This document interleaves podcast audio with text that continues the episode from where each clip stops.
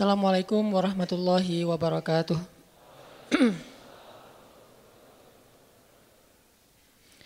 Alhamdulillahirabbil alamin. Alhamdulillahilladzi hadana li hadza wa ma kunna linahtadiya laula an hadanallah.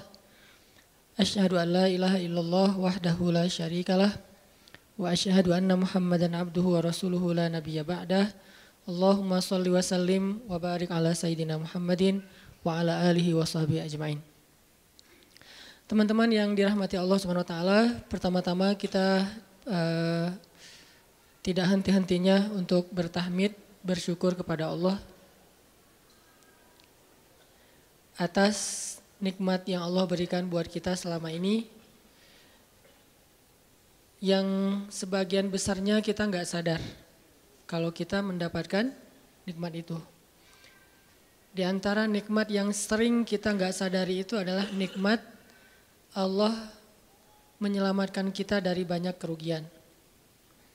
Kalau keuntungan kan kita tahu nih, karena wujud kan. Tapi kalau kerugian, kita seringnya nggak tahu karena tidak berwujud. Kalau berwujud, rugi. Kalau dihindarkan dari kerugian, pasti nggak akan ada wujudnya. Misalnya dihindarkan dari jatuh, berarti kan nggak ada lecetnya ya. Kalau lecet berarti jatuh. Kalau nggak lecet berarti nggak jadi ja, nggak jadi jatuh. Nah ini berarti kan tidak berwujud. Karena nggak berwujud, seringnya kita nggak sadar kalau itu nikmat dari Allah.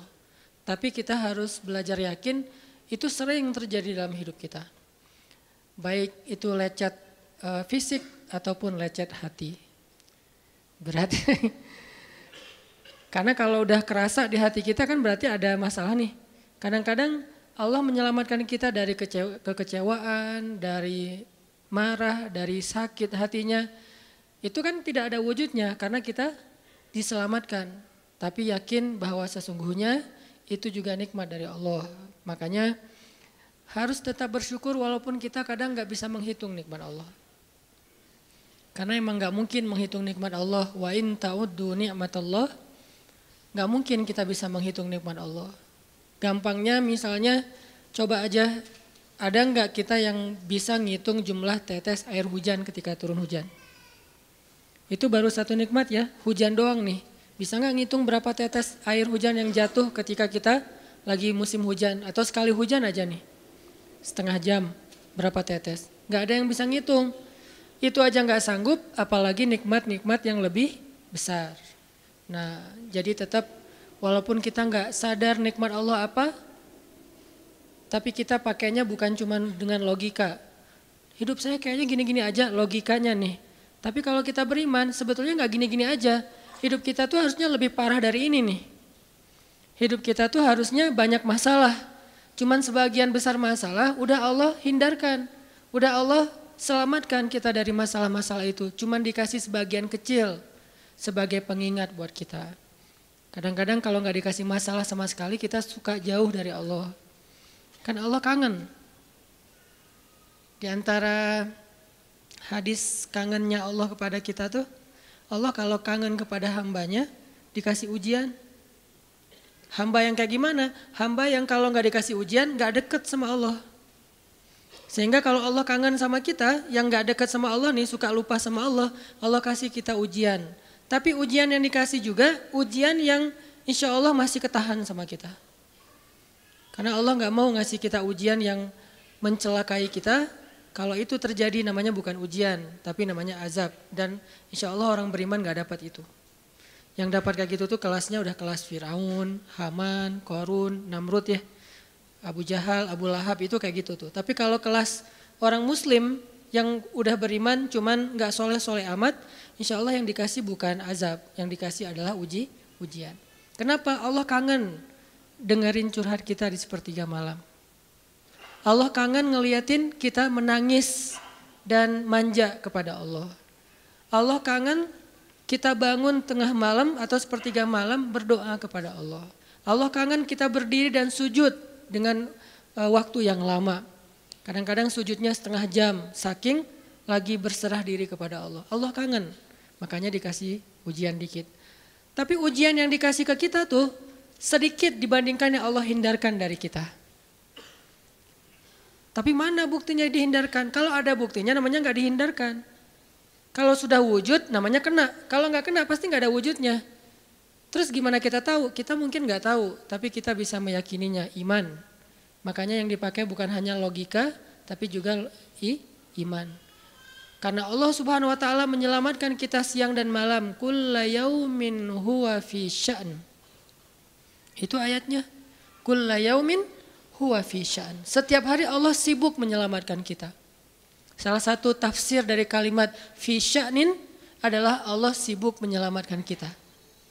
Setiap hari kulla yaum sibuk menyelamatkan fulan-fulan sebanyak jumlah manusia, sebanyak itulah yang Allah selamatkan. Bukan cuma mukmin.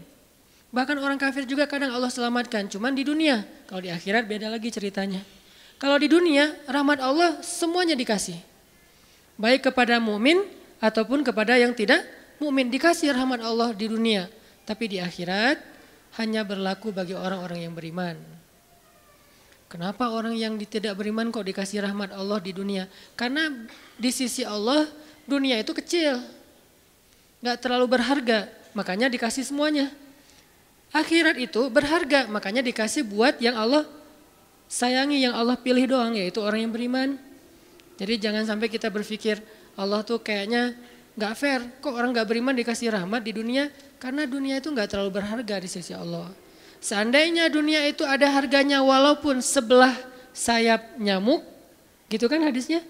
Gak akan Allah kasih itu dunia kecuali kepada orang beriman. Tapi berhubung lebih ringan daripada sebelah sayap nyamuk, dikasih kepada semuanya.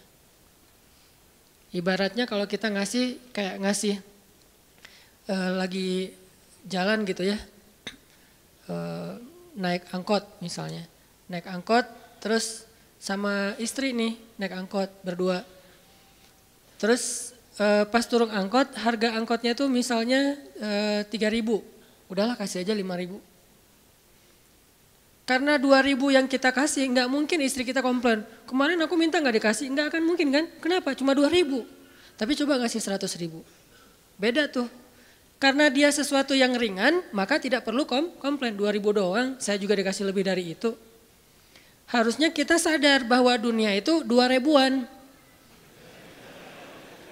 dunia itu cuma dua ribuan. Gak terlalu berharga lah. Walaupun tetap butuh. Gak berharga juga bu, butuh. Sehingga ketika ada orang yang tidak beriman dikasih dua ribuan kayak gini, kita yang beriman jangan sirik. Ah mending saya gak beriman kalau kayak gitu. Ternyata gak beriman juga dapat tuh banyak. Gak banyak, cuma dua ribuan. Dan kita mah dikasih lebih banyak dari itu. Cuman yang dilihat dua ribunya, bukan yang ratusan ribunya. Ini artinya teman-teman yuk kita tetap belajar bersyukur kepada Allah. Walaupun kita nggak sadar nikmat Allah itu apa. Kita nggak bisa ngitung dengan logika kita. Lah tuh suha, nggak mungkin bisa dihitung dengan logika. Tapi kita masih punya logika iman. Yang kita yakin kulla yaumin huwa fi sya'n. Setiap hari itu Allah ngasih nikmat buat kita. Setiap hari itu Allah menyelamatkan kita dari banyak masalah. Setiap hari Bukan pernah tuh dulu gua nyelamatin lo, enggak. Setiap hari diselamatin. Kita ada orang yang kadang-kadang nyelamatin kita dari satu uh, musibah, itu kan berjasa dan kita kayak ngingat seumur hidup kan ya. Dianggap kayak orang yang paling berjasa dalam hidup kita. Dulu hampir putus gara-gara dia nggak jadi. Nggak jadi putus gitu, nyambung lagi dalam bentuk yang halal misalkan ya. Berarti kan dia paling berjasa nih. Kalau nggak gara-gara dia nih, udah putus tuh. Kalau nggak gara-gara dia udah cerai nih. Alhamdulillah gara-gara si Fulan, gara-gara Ustadz itu, gara-gara teman saya, gara-gara orang tua, kita yang tadinya hampir bercerai, nggak jadi bercerai kan dia berarti berjasa banget dalam hidup kita, menyelamatkan rumah tangga. Allah menyelamatkan kita dari yang kayak gitu-gituan tuh kullayaum setiap hari. Kalau yang belum menikah, setiap hari Allah menyelamatkan kita dari zina. Apalagi kita hidup di zaman fitnah. Apalagi kita hidup di, di kota besar kayak di Bandung, yang fitnahnya mungkin lebih besar daripada di desa. Dengan mudah kita bisa terjerumus ke dalam dunia-dunia yang kayak gituan. Mudah banget. Tapi setiap hari diselamatin, besok diselamatin lagi, lusa diselamatin. Walaupun sering kali Allah pengen nyelamatin kita, kitanya aja yang kekeh nggak mau diselamatin. Udah jatuh, Allah selamatkan dari apa? Dari makin terpuruk. Kadang-kadang kan jatuh ketiban tangga nih Jatuh doang nggak ketiban tangga. Allah selamatkan. Kalau nggak diselamatkan 100%, minimal diselamatkan sebagiannya. Supaya kita nggak benar-benar hancur. Itu sering. Yang pernah merasakan masa-masa kelam di masa lalunya, harusnya kan ketika kita dulu kayak gitu kita udah mungkin udah mati kali ya. Yang sering tawuran misalnya, yang sering tarung di jalan, alasannya alasan sepele gitu. Kayak kemarin saya pas ke Jakarta ada acara di daerah Bintaro tuh lagi jalan ada tawuran pelajar pada bawa golok, bawa samurai, bawa celurit segala macam. Kita agak-agak kaget karena kita platnya plat D gitu kan. Agak bahaya nih di Jakarta soalnya. Langsung kita gimana nih plat D masa mau ditutup pakai tangan nggak mungkin kan ya mobil. Akhirnya lah haula aja. Coba bayangin, mungkin sebagian kita pernah ngalamin masa kayak gitu dan mungkin lebih parah. Yang kayak gitu-gitu mah udah jadi kayak uh, sarapan lah. Kalau nggak makan siang, kayak gitu-gitu. Udah sering. Kenapa masih bisa selamat dan sekarang bisa duduk di masjid? Kalau bukan karena Allah menyelamatkan kita. Jadi kalau ada yang cerita ke saya itu tentang pengalaman masa lalunya yang luar biasa kelam, saya itu selalu bukan takjub ke dianya, takjub ke Allahnya. Bukan takjub karena dia bisa berhijrah, takjub karena Allah masih menyelamatkan dia dan menghijrahkan dia. Sehingga ketika dengar cerita kayak gitu, yang kita ucapkan adalah, Masya Allah, Alhamdulillah. Bukan, wah hebat lo ya, dulu pernah bunuh orang, pernah ini, pernah semua dosa pernah gue lakuin dah. Itu nggak perlu bangga, karena kalau dia nggak diselamatin Allah, dulu udah celaka dengan dosa-dosa itu. Tapi karena Allah selamatkan, akhirnya dia diberi kesempatan. Bikin dosa dibiarin sama Allah. Bikin dosa dibiarin, bukan dibiarin uh, berbuat dosa, dibiarin supaya dia kembali kepada Allah. Dikasih kesempatan. Dan itu nggak sehari, bertahun-tahun kan kita kayak gitu. Masih aja Allah uh, biarin, masih Allah kasih kesempatan.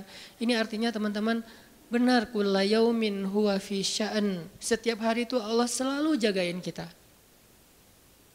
Setiap hari itu Allah selalu nyelamatin kita dari banyak masalah. Kalau yang udah nikah, mungkin di hari-hari pertama atau tahun-tahun pertama nih pengalaman pernikahan ya.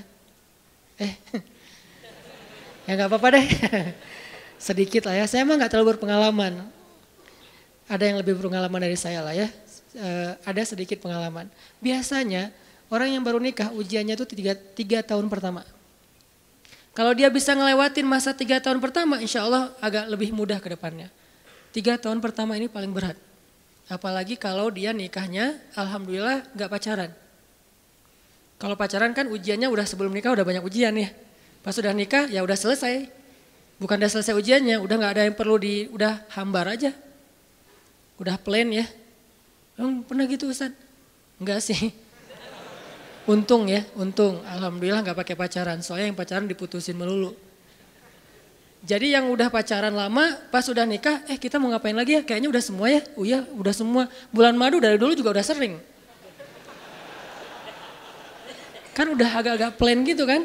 Tapi kalau yang belum nikah, eh belum pacaran, nikah nih jadi kayak benar-benar baru pacaran, cuman ada konsekuensi lain yang mungkin ini jadi kayak semacam ujian lah biar sabar.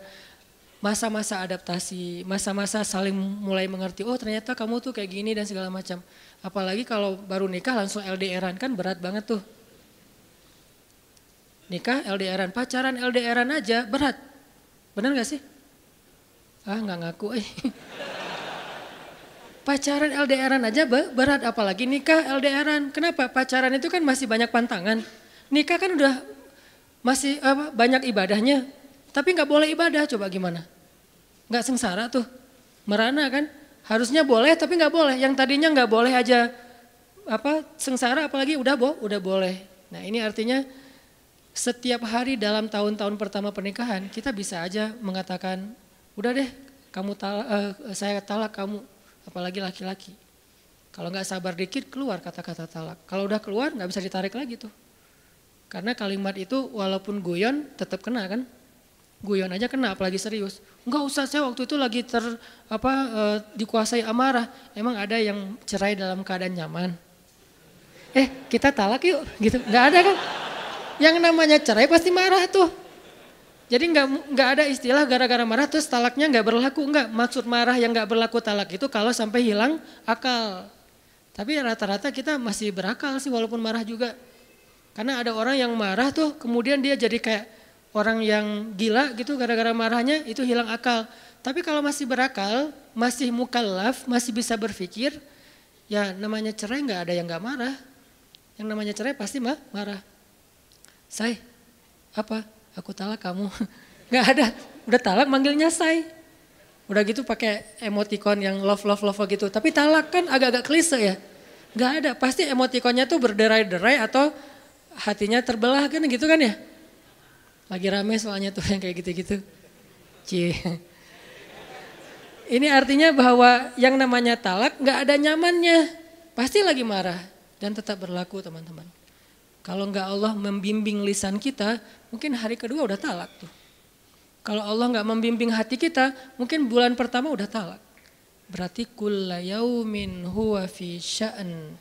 Sebetulnya kalau dengan logika iman, harusnya kita yakin setiap hari itu Allah pasti nyelamatin kita setiap hari. Cuman karena udah diselamatin jadi nggak ketahuan. Kalau nggak diselamatin ketahuan.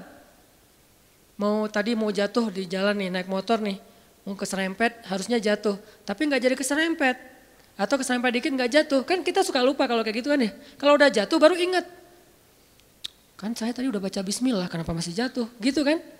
Tapi kalau nggak jatuh, kita lupa bahwa ternyata perjalanan kita itu dilindungi oleh Allah sehingga kalau udah sampai bilang Alhamdulillah.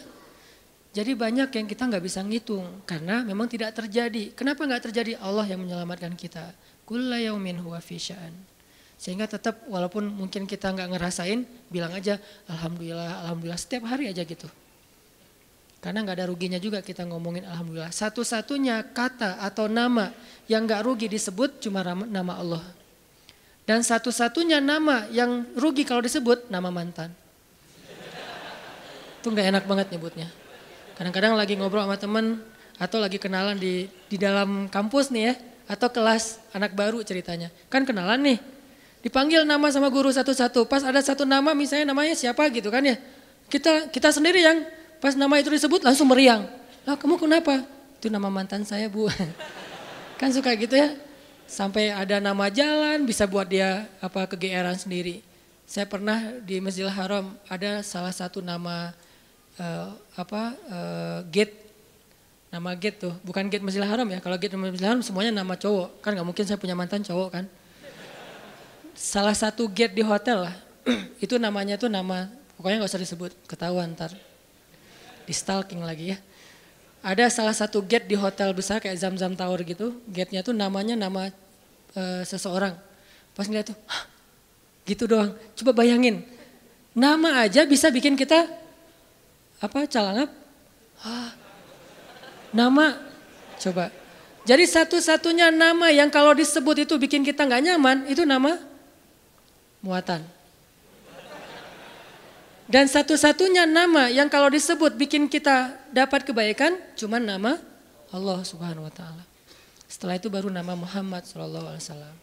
Makanya nggak ada ruginya lah bilang bismillah, innalillah, astagfirullah, masya Allah, subhanallah dan segala macam yang ada kata Allahnya. Sehingga Nabi bilang segala sesuatu yang di dalamnya ada nama Allah maka diberkahi dan segala sesuatu yang di dalamnya tidak ada nama Allah maka tercabutlah kebaikannya. Jadi nggak ada rugi. Sehingga sampai nama orang aja yang paling baik itu adalah Abdullah sama Abdurrahman. Walaupun manggilnya Dol, El, tapi tetap namanya bagus nih, Abdullah, Abdurrahman. Kepanjangan eh prolognya eh. tapi ada hubungannya. Allah itu kalau kangen sama kita, Allah kasih kita ujian. Makanya jangan bikin Allah ngasih kita ujian kalau kangen, tapi ngasih kita nikmat. Kenapa Allah kasih kita nikmat? Soalnya kita udah biasa, nggak perlu diuji juga, udah tetap uh, setiap malam itu curhat sama Allah. Bukan pas lagi banyak masalah doang baru curhat. Kalau pas banyak masalah doang baru curhat, berarti pas kita lagi normal, kita lama tuh nggak ketemu Allah, nggak pernah miss call Allah, nggak pernah japri Allah, nggak pernah curhat ke Allah, nggak pernah DM. Kan Allah kangen nih. Ke mana ya dia kok nggak pernah DM saya? Kok nggak pernah miss call saya? Kok nggak pernah japri ke saya? Padahal online-nya sering loh. Tapi kok nggak pernah ke saya? Ini online-nya masih apa nih? Kan Allah suka gitu sama hambanya. Walaupun dengan analogi sosmed ya. Tapi Allah tuh perhatian banget sama kita. Allah nungguin kita datang. Setelah sekian lama kita cuek sama Allah, tiba-tiba kita baru niat mau datang. Duh, udah lama juga ya saya belum apa japri ke Allah. Baru gitu doang, belum diketik nih, belum typing. Baru niat doang nih, Allah udah bahagia coba. Allah kok baik banget ya sama kita ya. Seolah-olah Allah butuh kita, padahal nggak sama sekali loh.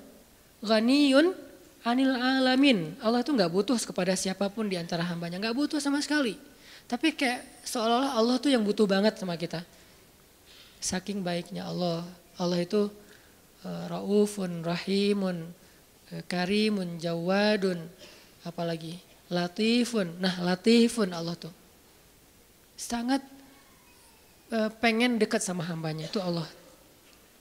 Udah lama pergi nih, sibuk dengan semua orang di Japri, semua orang dia chat sampai tengah malam chat sama orang lain, tapi Allah nggak pernah di Japri. Allah tungguin. Kalau manusia mungkin kita bisa nyebutnya kayak kesepian gitu, tapi Allah kan nggak mungkin kesepian, tetap aja Allah nungguin seperti orang yang kesepian, saking kangennya sama kita coba. Begitu kita ada masalah datang ke Allah, Allah nggak bilang giliran sekarang aja lo datang, nggak kayak gitu Allah. Langsung Allah dekap. Langsung Allah ada apa hambaku?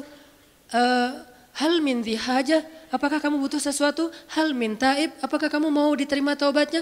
Hal min mustaghfir, apakah kamu mohon minta ampun? Allah tanya ke kepada kita setiap malam, dicuekin lagi, dicuekin lagi. Datang Allah ke langit dunia.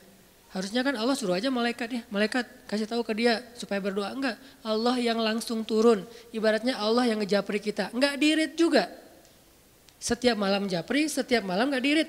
Padahal online-nya, lasinnya tuh per setiap jam bahkan setiap menit dia online terus. Tapi yang Allahnya gak dirit, ketimpa lagi tuh. Marahkah Allah? Enggak. Kalau Allah marah, pasti kita udah celaka dari dulu juga. Karena kalau Allah udah marah, maka perhatikanlah kaum-kaum sebelum kalian, kata Allah. Perhatikanlah kaum-kaum sebelum kalian. Ad, Samud, atau tokoh-tokoh sebelum kalian Firaun, Haman, Namrud dan seterusnya. Perhatikan kalau Allah udah marah nih. Berarti Allah belum marah sama kita. Tapi jangan sampai batasan waktu yang Allah buat itu kita lewatin itu bahaya. Karena kalau Allah sudah menentukan waktunya nggak bisa ditolak lagi sama kita. Jadi Allah kangen kepada makhluknya. Jadi sifat kangen itu salah satu di antara sifat Allah. Allah rindu kepada hambanya. Namanya siapa? Allah rindu kepada hambanya. Sehingga kalau Allah aja kangen sama kita, kita kangen gak sih sama Allah?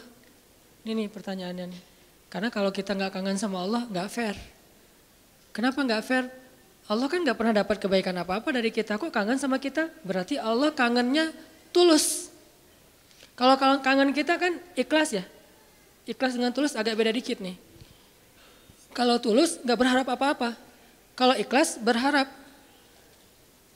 Kalau ikhlas itu berha berharap. C. Sampai anak kecil juga ya, subhanallah ya.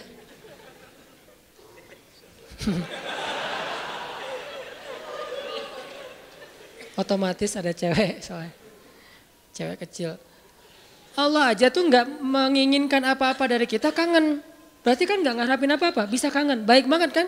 Nah kita kalau kangen pasti ada ngarapin sesuatu. Kayak kangen orang tua, kenapa? Pengen masakan ibu.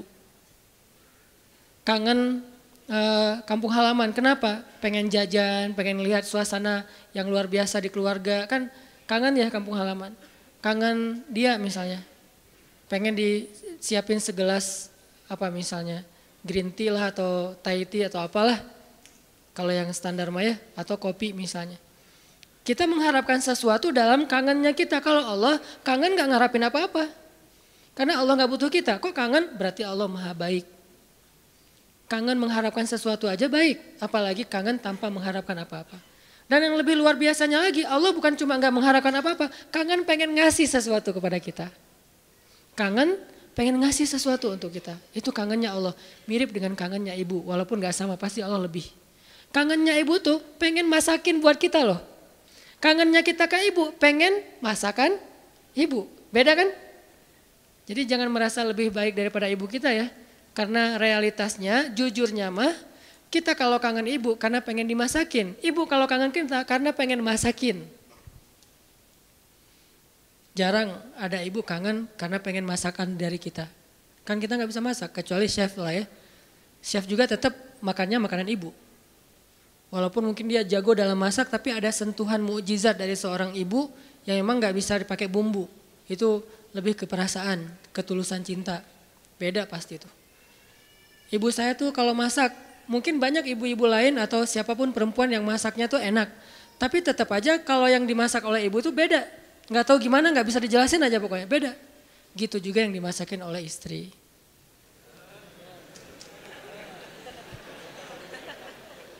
Nggak pernah ngerasain nggak apa-apa. Sabar ya. Ibu aja dulu lah puas-puasin ya. Karena ibu tetap aja uh, seseorang yang luar biasa. Allah tuh kayak gitu analogi cinta Allah kepada kita walaupun gak sama persis tapi minimal ada analoginya kayak ibu kepada anak. Allah tuh kangen sama kita bukan karena pengen sesuatu dari kita tapi karena pengen ngasih sesuatu untuk kita. Kok bisa gitu? Ibu aja bisa apalagi Allah. Padahal ibu kan manusia yang punya banyak kekurangan kadang dia capek, kadang dia juga lelah, kadang dia butuh uh, apa uh, harta dan segala macam. Namanya ibu kadang-kadang butuh kayak saya lagi di Mesir tuh telepon ibu saya, "Mak, butuh apa?" Ini di rumah uh, kalau bulan Ramadan kan bentar lagi bulan puasa, orang Aceh nyebutnya bulan puasa. Bentar lagi kan bulan puasa, di rumah nggak ada es, masa harus beli terus ke tetangga nggak enak. Menjelang berbuka pas lagi ngabuburit datang ke rumah tetangga, bisa nggak beli kulkas? Boleh, boleh mak, boleh gitu. Nggak pernah saya ngerasa, ah mak nggak kangen sama saya, kangennya kulkas. Enggak kan? Walaupun ibu kita manusia, tetap aja kangennya lebih tulus daripada kangen kita. Kenapa ibu pengen beli kulkas? Bukan buat dirinya, buat adik-adik. Karena adik-adik itu kalau buka puasa pasti wajib mereka mah minumnya yang dingin misalnya. Nah ibu nggak suka minum dingin. Ibu sama ayah nggak suka minum dingin. Ayah saya pasti buka puasanya kalau nggak rokok ya kopi. Sebelum buka puasa tuh satu bungkus tuh udah di depan rokok sama kopi. Udah itu aja tuh, nggak ada ribet-ribetnya. Mungkin nggak bisa ninggalin ya karena dari udah sekian lama katanya sih rokok sebelum sekolah dulu teh. Jadi belum sekolah ngerokok dulu baru sekolah. Orang dulu lah ya. Sampai saya dulu pernah waktu kecil tuh diajarin ngerokok sama ayah saya. Untungnya saya sesak nafas, akhirnya nggak nggak bisa nerusin warisan dari ayah saya. Kan dulu mah suka nonton dunia dalam berita gitu kan, masih TV hitam putih dunia. Ah ketahuan usianya eh. Dunia dalam berita, pasti banyak yang nggak tahu dunia dalam berita itu apa. Anak zaman now lah. Dulu tuh ayah saya ngerokok sambil nonton dunia dalam berita.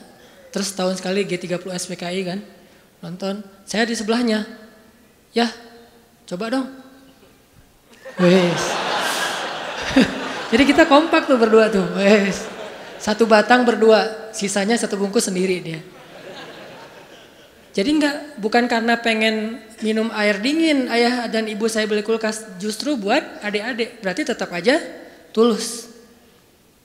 Terus mak butuh apa? Nih adik-adik belum sekolah, mak butuh apa? Enggak pernah minta untuk dirinya sendiri.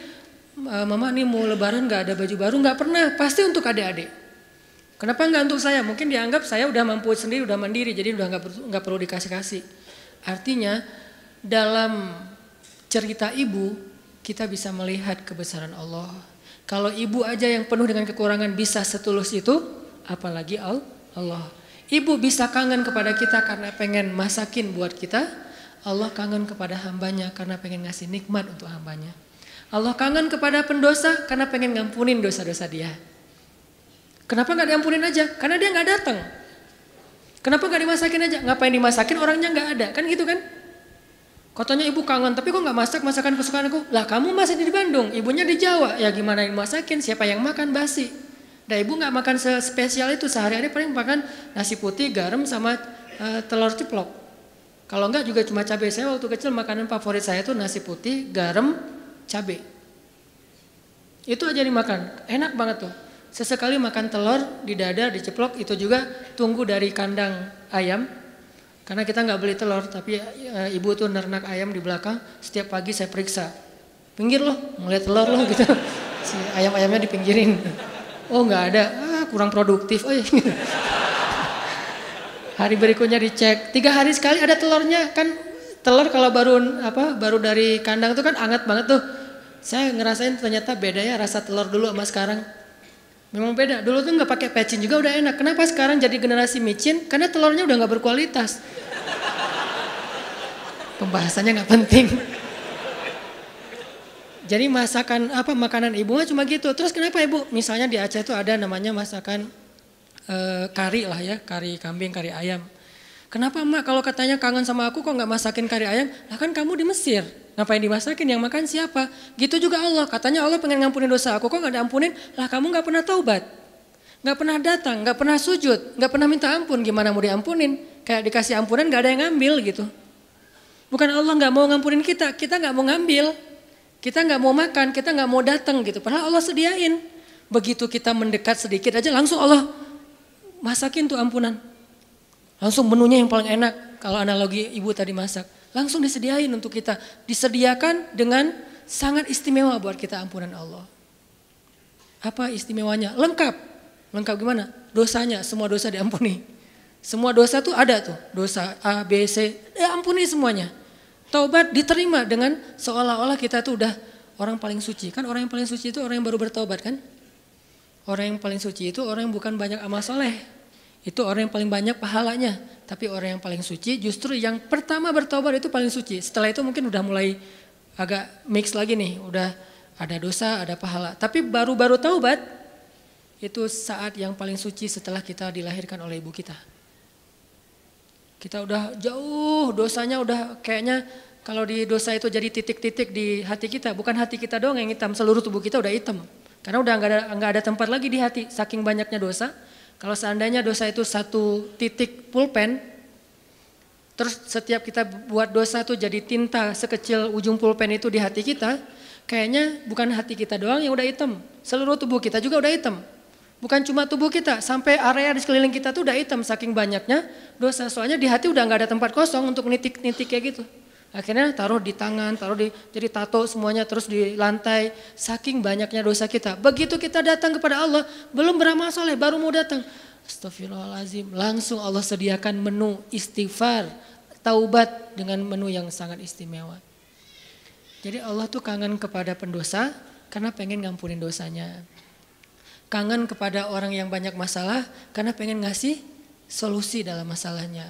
Kangen kepada orang yang udah berbuat soal amal soleh karena pengen mengangkat derajatnya. Jadi kangennya Allah itu untuk kita. Kangennya kita untuk diri sendiri. Walaupun boleh-boleh aja kangen untuk diri sendiri. Sama kayak kita boleh kangen sama ibu. Ibu kita nggak akan balikin, ah kamu mah cuma kangen masakan mama, nggak kangen sama mama, nggak ngomong gitu kan ibu kita mah. Ya udah pulang atuh nak, gitu. Ya udah cepat pulang biar mama masakin. Mau masakin apa nih? Saya sering kalau dulu kan di pesantren pulangnya seminggu sekali karena pesantrennya dekat rumah sih satu kota gitu. Setiap hari Sabtu pulang, hari Minggu sore udah balik ke pesantren. Itu setiap hari Sabtu ibu tuh pasti masakannya spesial tuh. Bang, pulang jam berapa? Jam 4 sore mah. Ya udah nanti mama masakin jam 3 biar anget pas abang datang. Kadang-kadang macet atau naik angkotnya penuh karena sore itu angkot selalu penuh. Datangnya jam 7, diangetin lagi sama mama. Kenapa tadi nggak jam 4 udah mama masakin? Disiapin sama ibu. Nggak pernah ibu bilang, ah kamu mau pulang cuma untuk masakan bukan untuk bukan untuk ibu. Nggak pernah ngomong kayak gitu. Gitu juga Allah. Allah nggak pernah ngomong kayak ah kamu mau datang karena udah banyak dosa, bukan untuk saya kan? Nggak gitu. Memang kita datang kepada Allah pengen diampuni dosa. Emang kita datang kepada Allah karena butuh. Dan butuhnya kita kepada Allah bentuk dari yakinnya kita. Gak boleh kita bilang saya gak butuh Allah. Saya mah memang datang karena cinta. Gak gitu. Itu mah terlalu naif menurut saya. Saya gak butuh surga. Saya gak takut neraka. Naif banget sih. Gak takut neraka. Gak butuh surga. Seolah-olah harta yang berharga di sisi Allah itu gak butuh gitu. Sombong banget kita kalau bilang gak butuh surga. Sombong banget kita kalau bilang gak, but, gak takut neraka. Malaikat Jibril aja takut neraka. Pernah malaikat Jibril nangis luar biasa. Kayak orang habis diputusin nangisnya teh Nangis banget tuh. Didatengin sama Nabi Muhammad Jibril, kunaon gitu. Kenapa gitu Jibril kok nangisnya kayak gitu-gitu amat? Ini ya Rasul, saya teringat tentang neraka. Dan setiap kali teringat tentang neraka, sejak Allah ciptakan neraka itu, saya nggak bisa berhenti nangis coba. Malaikat aja yang lebih keren dari kita, kuwatin. Ya, malaikat itu kan paling kuat tuh, Jibril. Yang bilang malaikat Jibril kuat, Allah bukan kita. Berarti kuat banget nih, tapi takut neraka. Dan kita bilang gak takut neraka, sombong namanya. Harus takut neraka, harus pengen surga. Dan tetap cinta kepada Allah. Dan itu nggak nggak bertabrakan tuh. Cinta, takut, eh, apa berharap itu semuanya bagian dari kebaikan. teman-teman yang dirahmati Allah Subhanahu wa taala. Tadi kita sampai kepada pembahasan analogi gimana rindunya Allah, kangennya Allah kepada hambanya. Itu analogi yang mungkin agak mendekati, walaupun gak pernah ada yang sama dengan Allah pastinya. Adalah kangennya ibu kepada anaknya. Jadi kalau kangennya ibu kepada kita itu pengen masakin. Kalau kangen kita kepada ibu pengen dimasak, dimasakin. Itu bedanya tuh.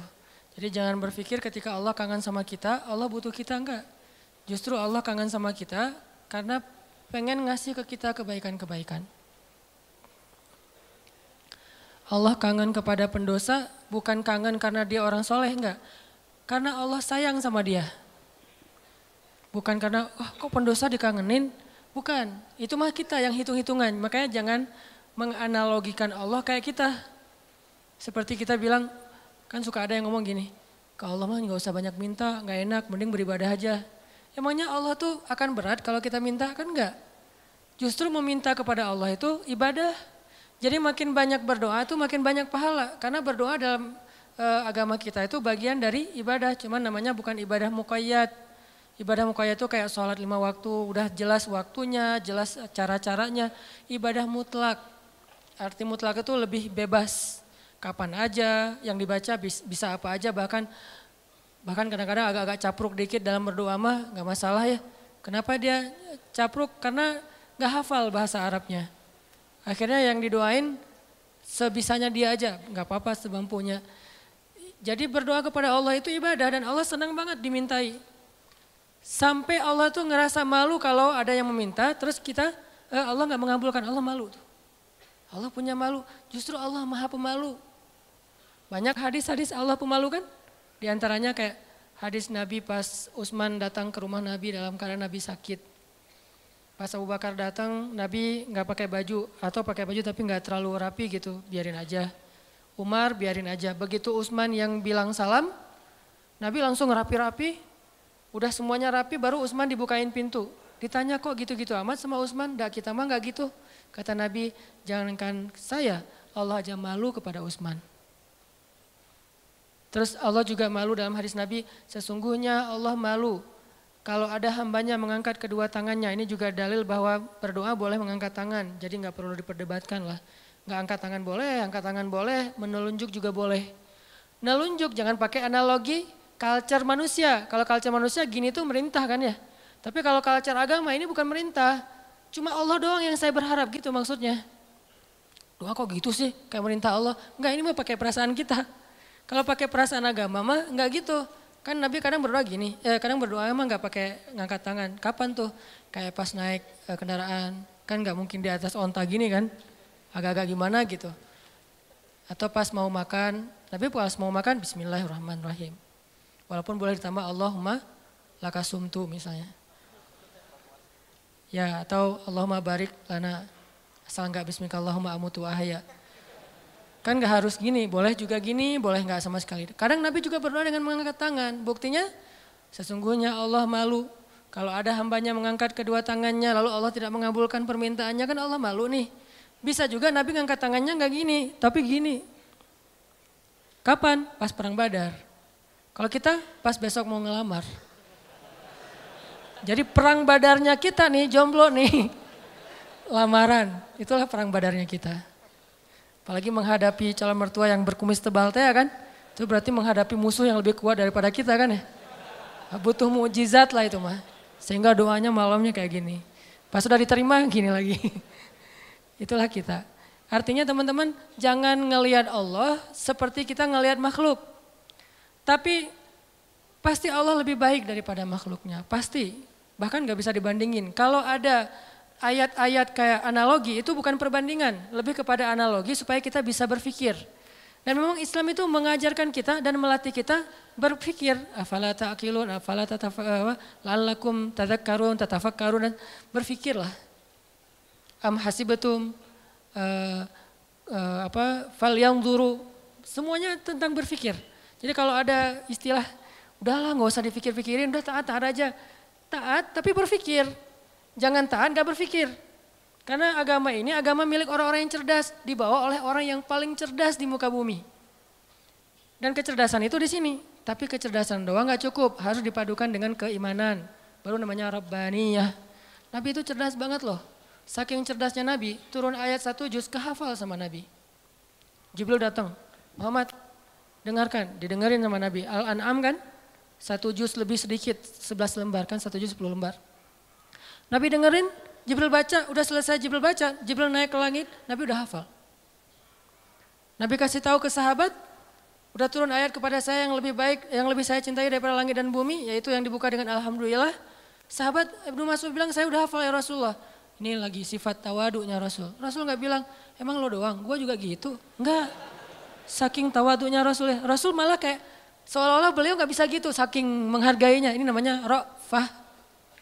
Kalau kita kan suka ngeremehin orang, kalau Nabi nggak ngeremehin orang, walaupun beliau pasti di atas rata-rata. Oh gitu Abdullah coba-coba gitu. Kayak beliau tuh nggak bisa kayak gitu. Abdullah pede kan? Wah bisa. Tapi Abdullah tahu lah, Nabi pasti hafal karena Nabi nggak bisa baca. Kalau Abdullah mengulang hafalan itu dari Nabi mendengar, gimana kalau Nabi nggak hafal? Kan Nabi membacakan dulu di antara para sahabat. Nggak ada satu huruf pun yang salah yang dibacakan Nabi. Padahal cuma sekali dengar nih. Berarti Nabi itu orang cerdas. Hafalannya kuat. Dan lagi-lagi jangan ngelihat kecerdasan hanya dengan bisa baca tulis. Karena kalau kita pengen baca sejarah, bacalah dengan analogi, dengan persepsi sejarah. Jangan baca sejarah dengan persepsi kekinian, itu keliru. Saya nggak bilang salah ya, keliru. Karena salah dan keliru itu beda. Kalau salah dalam bahasa fikih namanya batil. Benar, hak.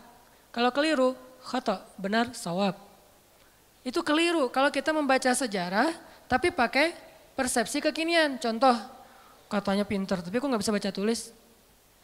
Karena di zaman sekarang pinter itu dilihat dari kemampuan membaca dan menulis. Di zaman dulu culture-nya belajar itu nggak lewat baca tulis. Di zaman Nabi dulu belajarnya lewat menghafal. Jadi orang yang pintar di zaman itu adalah yang bagus hafalannya. Orang yang pintar di zaman sekarang adalah yang paling pintar nulis dan membacanya. Bahkan zaman now mah udah nggak baca tulis, udah lebih ke aplikasi, udah lebih ke otak atik, eh, bahkan kadang-kadang nggak aplikasi, googling aja. Saking simpelnya. Jadi orang yang mungkin sekarang dianggap agak kekinian, nggak pintar lagi istilahnya kekinian, kalau dia dengar ceramah udah pakai eh, apa misalnya streaming, atau kalau dia lihat langsung dia pakai recording, kalau dulu nggak pakai recording aplikasi, ah, recordingnya di sini.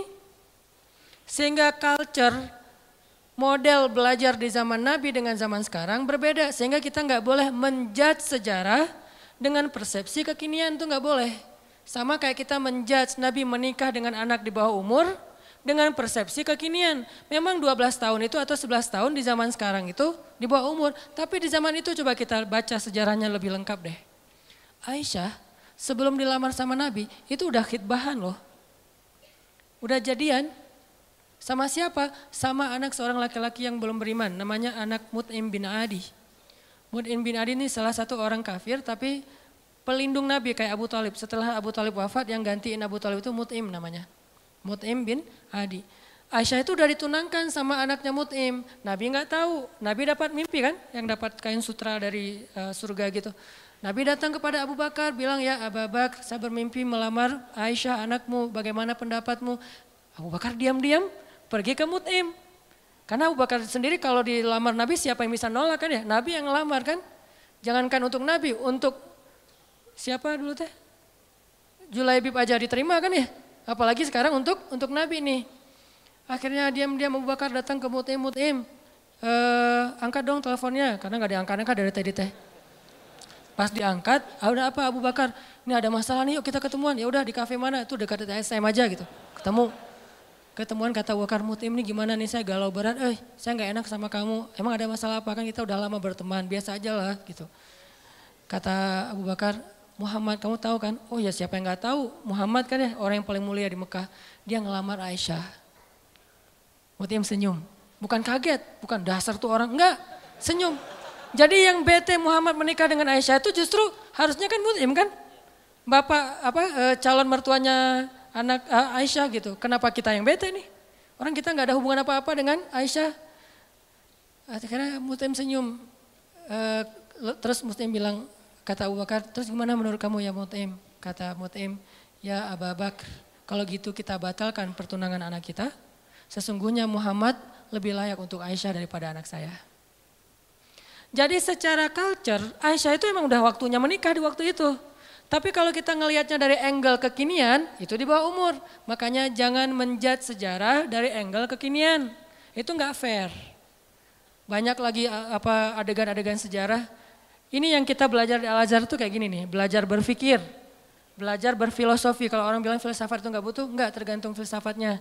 Karena ada filsafat Islamiyah, ada filsafat Garbiyah. Kalau Garbiyah itu western lah filsafat sekuler. Tapi kalau Islam juga berfilsafat, ternyata gitu ya. Baca tafsir juga butuh filsafat. Saya kalau baca Al-Quran yang ada tafsirnya atau enggak pakai tafsir, misalnya baca Al-Quran beberapa ayat yang udah ngerti gitu ya. Subhanallah, ketika kita berpikir tentang Al-Quran, kebayang hal yang luar biasa tentang kebesaran Allah. Itu luar biasa loh. Kayak saya pernah bilang ayat Allah tuh zatnya kalau kita ke teman bilangnya orangnya gitu ya. Allah itu zatnya nggak enakan. Apa bukti Allah nggak enakan? Tuh buktinya tuh ayat sebelum tentang pengubahan kiblat, Allah mengatakan raufun, dirinya tuh rauf, artinya rauf itu nggak enakan. Apa wujud nggak enakan Allah? Salah satunya ayat tentang puasa. Itu Allah nggak enakan banget tuh. Mau nyuruh kita puasa aja, perintahnya satu, tapi bahasa-bahasa untuk seolah-olah memotivasi kita, itu satu lembar loh. Ya ayuhalladzina amanu, kutiba alaikumusiyam. Makanya bacanya jangan ya ayyuhalladzina amanu. Beda itu. Beda intonasi, beda pesan. Tapi kalau kita baca ya ayyuhalladzina amanu kan kata Nabi, bacalah Al-Qur'an dengan suara sedih kan? Bukan dengan suara teriak. Kadang kita ya ayyuhalladzina amanu, tergantung khotibnya kan ya. Padahal kadang ayat itu turunnya nggak gini, tapi santai turunnya. Ya ayyuhalladzina amanu, kutiba alaikumusiyam. Wahai orang yang beriman, diwajibkan bagi kalian berpuasa. Tapi coba perhatikan kalimat berikutnya. Kayak Allah nggak enakan banget. Kama kutiba alal ladina min qablikum. Seperti telah diwajibkan kepada orang sebelum kalian. Seolah-olah Allah ngomong gini, eh puasa ya tapi nggak usah khawatir bukan kalian doang yang disuruh, yang lain juga disuruh gitu. Kayak kita bilang ke teman kita nih lagi ada event, kita jadi panitia gitu. Terus kita sebagai ketua panitia bilang ke teman-teman kita tim, eh tolong angkatin meja ya, soalnya yang lain di depan lagi beres-beresin apa uh, sendal atau apalah eh tolong angkatin layar ya, tolong gulung layar ya, soalnya yang lain lagi beresin meja di dalam. Artinya bukan kamu doang yang disuruh, yang lain juga kerja, gitu kan? Saking rafah, nggak enaknya Allah sama kita coba. Nah kita mah enak-enak aja sama Allah, nuduh Allah macam-macam, Allah nggak adil, Allah maunya apa, Allah nggak rela saja jadi orang benar. Allah aja ke kita yang Allah maha sempurna, nggak enakan coba. Wahai orang yang beriman, berpuasalah atau diwajibkan bagi kalian berpuasa. Tapi bukan kalian doang, orang sebelum kalian juga diwajibin. Kama aku tiba alal ladina min qablikum. Eh, ini untuk kalian bukan untuk saya. Lalakum tatakun supaya kalian bisa jaga diri kan takwa itu menjaga wikoya. Bisa jaga diri, maksud jaga diri apa Ustadz? Kan kata Nabi juga bagi para jomblo, kata Nabi kan ya. Kalau kalian udah sanggup menikah, menikahlah kalau nggak sanggup atau nggak ada yang mau, nggak ada yang mau sih nggak ada nggak ada hadisnya sih, nggak sanggup maksudnya. Nabi kan ngomongnya elegan ya, saya aja yang nerjemahinnya kurang elegan. Maksud nggak sanggup di sini itu bukan cuma nggak punya materi, nggak ada yang mau juga. Kan nggak mungkin Nabi bilang nggak mau ya, nggak ada yang mau ya, nggak mungkin kan? Kalau kalian nggak sanggup dalam kurung, versi saya nih, nggak punya uang atau nggak punya e, calon atau ada calon banyak tapi nggak ada yang mau, misalnya tutup kurung, gitu kan? Kalau kalian nggak sanggup, puasalah karena itu bisa menjaga diri kalian. Udah Ustadz puasa, makin puasa makin pengen nikah. Saya banget tuh. Dulu, Alhamdulillah udah enggak lah. Cukup ya. Oke lanjut. Supaya kalian bisa jaga diri. Lalakum tatakun. Karena takwa itu menjaga diri. Bisa menjaga diri dari hawa nafsu. Bisa jaga diri dari api neraka. Banyak makna jaga diri di sini. Udah selesai belum? Allah masih ngomong gini, ayah memadudat, gak usah khawatir gak lama kok, cuma beberapa hari. Kenapa Allah gak bilang aja 29 hari atau 30 hari? Kenapa bilang beberapa hari? Kenapa Allah gak bilang satu bulan? Kan puasa satu bulan kan? Kenapa nggak bilang syahran wahidan? Kenapa ayaman ma'dudat? Karena pengen ngasih angle bahwa ini ringan, cuma beberapa hari doang kok. Lagian puasa kan bukan bulanan, harian. Sanggup gitu puasa bulanan? Sahurnya tanggal 1, buka puasa 2 tanggal 29 gitu. Gak sanggup, makanya Allah bilang ayam beberapa hari.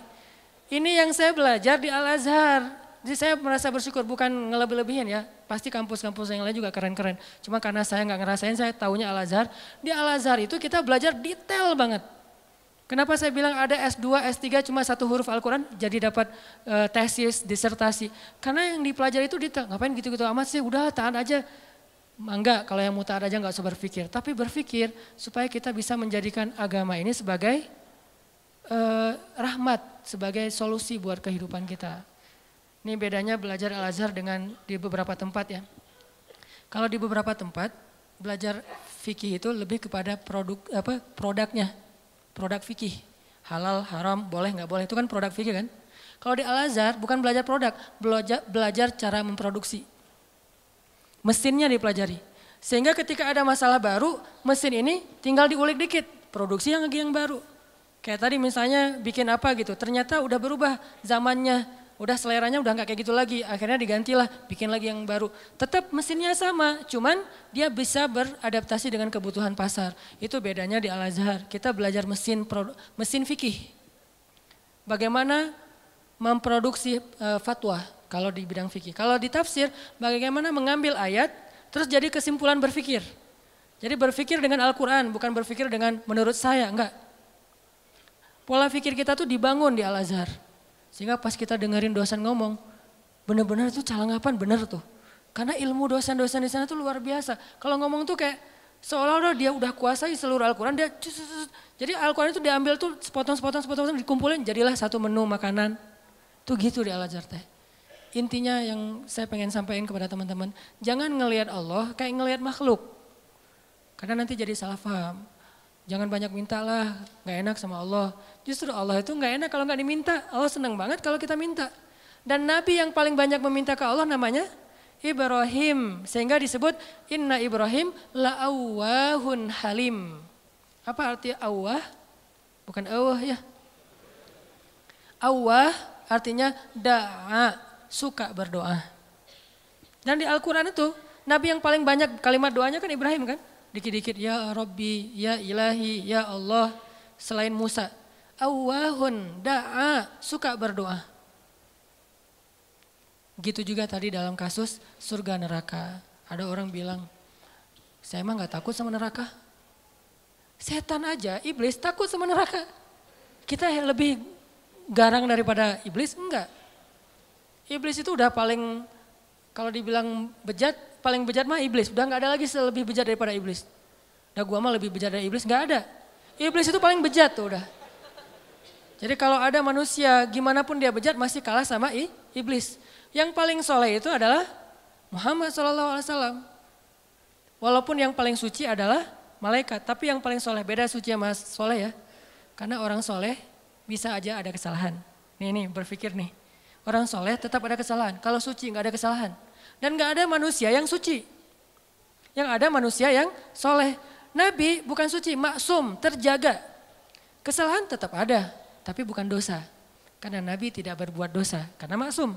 Tapi kesalahan beliau me, apa, bermasa muka, beliau salah memutuskan tentang perkara tawanan perang dalam perang apa surat Al-Anfal, beliau salah misalnya keliru bukan salah keliru dalam masalah sikap kepada orang-orang yang belajar kepada beliau, terus didatangin orang-orang kafir Quraisy yang belajar suruh mojok dulu, ditegur sama Allah. Ayat teguran ke Nabi itu banyak loh, termasuk beliau karena pengen nyenengin istri-istrinya lagi cemburu, Nabi bilang ya udah deh, saya nggak akan minum madu lagi. Kan baru pulang nih dari rumah salah satu istrinya, ketemu istri yang Aisyah. Aisyah nanya, dari mana aja sih kok lama banget datangnya? Itu dari rumah Sofia, ngapain sih di sana terus? Kan dia tuh maksudnya pendek gitu. Udahlah, makan apa sih? Dikasih apa sih sana? Emang e, makanannya enak banget ya? Enggak, enggak, enggak, cuma minum madu doang. Wah, enggak enak, pasti madunya enggak bener nih. Mulutnya enggak enak tuh. Akhirnya Nabi bilang, ya udah mulai sekarang saya enggak akan minum madu lagi. Demi menyenangkan Aisyah. Turun ayat. Wahai Nabi, kenapa kamu mengharamkan apa yang Allah halalkan demi menyenangkan istrimu? At-Tahrim. Yang paling soleh di muka bumi dan di dunia akhirat dan langit bumi nih, Nabi Muhammad. Tapi yang paling suci, malaikat. Di sini ketahuan, oh ternyata orang soleh juga bisa ngelakuin kesalahan. Kalau Nabi kesalahan, eh, kekeliruan, kalau kita kesalahan. Tapi dia langsung recovery, balik. Gak ada yang suci. Fala tuzakku amfusakum. Jangan kalian menganggap diri kalian su suci. Tapi yang paling bejat adalah uh, iblis. Kemudian setan. Setan ini minal jinnati wanas ada jin ada manusia. Sehingga kita kalau bilang saya nggak takut neraka agak-agak klise menurut saya. Berarti sia-sia dong Allah ciptain neraka ternyata manusia nggak takut. Jadi kayak Allah udah banyak uh, apa fattakun nar itu perintah loh. Fattakun fa illam taf'alu la taf'alu fattakun nar. Apa arti kata fattakun nar? Takutlah kalian kepada neraka. Nar bahasa Arab. Naruka nerakamu. Jadi bahasa Indonesia neraka bahasa Arab yang diserap menjadi bahasa Indonesia. Fattakun nar. Fattakun nar allati uiddat lil kafirin. Yang disiapkan untuk orang yang kufur. Jadi kalau nggak takut neraka, Allah udah nakut-nakutin di Al-Quran. Seolah-olah kita bilang, eh nggak takut, nggak takut. Gitu kan ya? Gimana tuh sama Allah? Kan agak-agak aneh nih. Nggak takut, nggak takut. Dunia aja kita takut dengan hal-hal yang mengerikan. Gak usah yang yang benar ya, yang cuma halusinasi aja takut. Setan, hantu, gundurwo, yang gitu-gitulah. Gitu aja bisa bikin kita takut, padahal itu nggak nyata. Eh, nyata nggak sih? Saya belum pernah lihat alhamdulillah ya. Gak tahu kalau ngelihat Ustadz juga kan manusia. Artinya yang nggak nyata-nyata amat aja kita takut. Giliran yang nyata Allah sendiri suruh kita takut malah nggak takut kan agak klise nih. Pasti pola pikirnya nggak menyeluruh nih, belum lengkap, belum utuh. Surga, ah biasa aja nggak pengen surga. Seolah-olah kita ngeremehin surga itu nggak berharga. Surga itu kata Nabi adalah ala sil'atallahi ghaliyah. Ala sil'atallahi lil jannah. Harta Allah yang paling berharga itu adalah surga, bukan dunia. Dunia aja kita pengen, masa surga enggak? Padahal kata Allah, dunia ini enggak ada apa-apa dibandingkan surga. Klise lagi kan?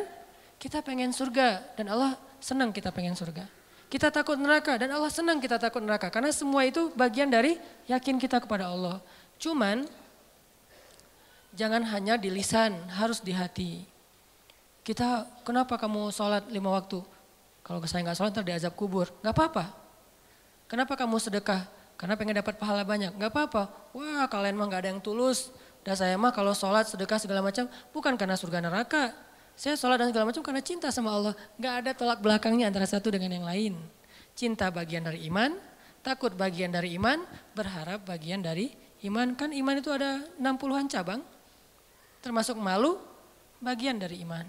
Sehingga gak perlu dibentur-benturin ambil yang sebagian, buang yang lain, enggak. Terus gimana nih? Orang beriman juga berderajat. Lahum darajatun. Ada yang imannya baru malu doang nih. Ada yang imannya udah malu plus takut. Ada yang imannya udah malu plus takut plus berharap. Ada yang iman malu, takut, berharap, cinta. Terus nambah-nambah. Karena darajatun. Manusia itu berderajat-derajat di antara orang yang beriman. Setelah Allah bilang ulaika humul mu'minuna haqqa, Allah bilang lahum darajatun. Mereka bertingkat ting tingkat. Jadi teman-teman coba kita bayangin bahwa Allah itu emang kangen sama kita. Allah tersenyum kepada hambanya. Dulu ada beberapa orang yang mungkin karena uh, uh, salah paham maksud saya, pernah men, dalam tanda petik tahzir lah ya. Dulu saya pernah mengalami masa-masa tahzir tapi dicuekin. Katanya Allah senyum. Apa anda waras? Allah kok senyum? Ada banyak hadis Allah tersenyum. Salah satu hadis Allah tersenyum itu hadis tentang doa safar kan? Ketika Ali bin Abi Thalib naik ke atas kendaraan bilang Allahu Akbar duduk di atas kendaraan mengatakan alhamdulillah. Ketika mau udah jalan baca subhanalladzi sakharana hadza. Kemudian di akhirnya Rabbi zalamtu nafsi zulman katsira fa innahu la yaghfiru dzunuba illa anta faghfirli fama yaghfiru dzunuba uh, fa, apa faghfirli maghfiratan min indika warhamni. Lalu setelah baca itu Ali tersenyum. Orang yang bawa onta atau kudanya Ali ngelihat, "Ya Ali, kenapa Anda tersenyum?" Kata Ali, karena saya melihat Rasulullah juga tersenyum dulu setelah membaca doa ini. Lalu saya tanya ke Rasul, kenapa Nabi tersenyum? Karena Nabi mengatakan, karena setelah membaca doa ini Allah tersenyum. Kapan Allah tersenyum? Ketika kita beristighfar. Jadi kalau kita beristighfar teman-teman, Allah senyum. Cuman gimana senyumnya Allah? Laisa kamitslihi syai. Allah nggak sama dengan makhluk. Cuman kita yakin Allah tersenyum. Gimana bentuk senyumnya nggak usah dibayang-bayangin. Allah senyumnya gini nggak ya? Nggak, nggak usah dibayang-bayangin.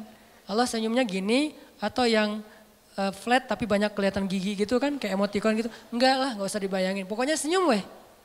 Allah senyum artinya Allah senang. Termasuk kayak ada hambanya yang bertobat, Allah itu bahagia. Saking bahagianya lebih daripada orang yang ketika dapatin onta yang hilang, terus dia bilang Allah, anta abdi wa ana rabbuk. Ya Allah engkaulah hambaku dan aku Tuhanmu. Ngomongnya salah saking bahagia. Allah lebih bahagia dari orang itu terhadap orang yang bertobat. Berarti kan Allah emosional ya. Allah itu emosio, emosional, bahagia, marah, senang, cinta, tersenyum, emosional. Cuman emosi Allah itu maha sempurna, nggak seperti makhluk. Sehingga kita coba melibatkan emosi kita dalam berinteraksi dengan Allah. Jangan jangan flat lah. Masa kita katanya cinta tapi flat, hambar, kayak plain gitu, kayak jalan tol. Kan nggak enak ya? Pernah kenal ada orang yang flat? Sama teman misalnya flat banget tuh. Gak ada ekspresinya, kita kasih hadiah, ya makasih. Eh, gak ada ekspresinya nih orang. Terus kalau ada masalah, dia ada masalah, gak ada masalah, ya gitu mukanya tuh. Nyebelin, kayak muka saya.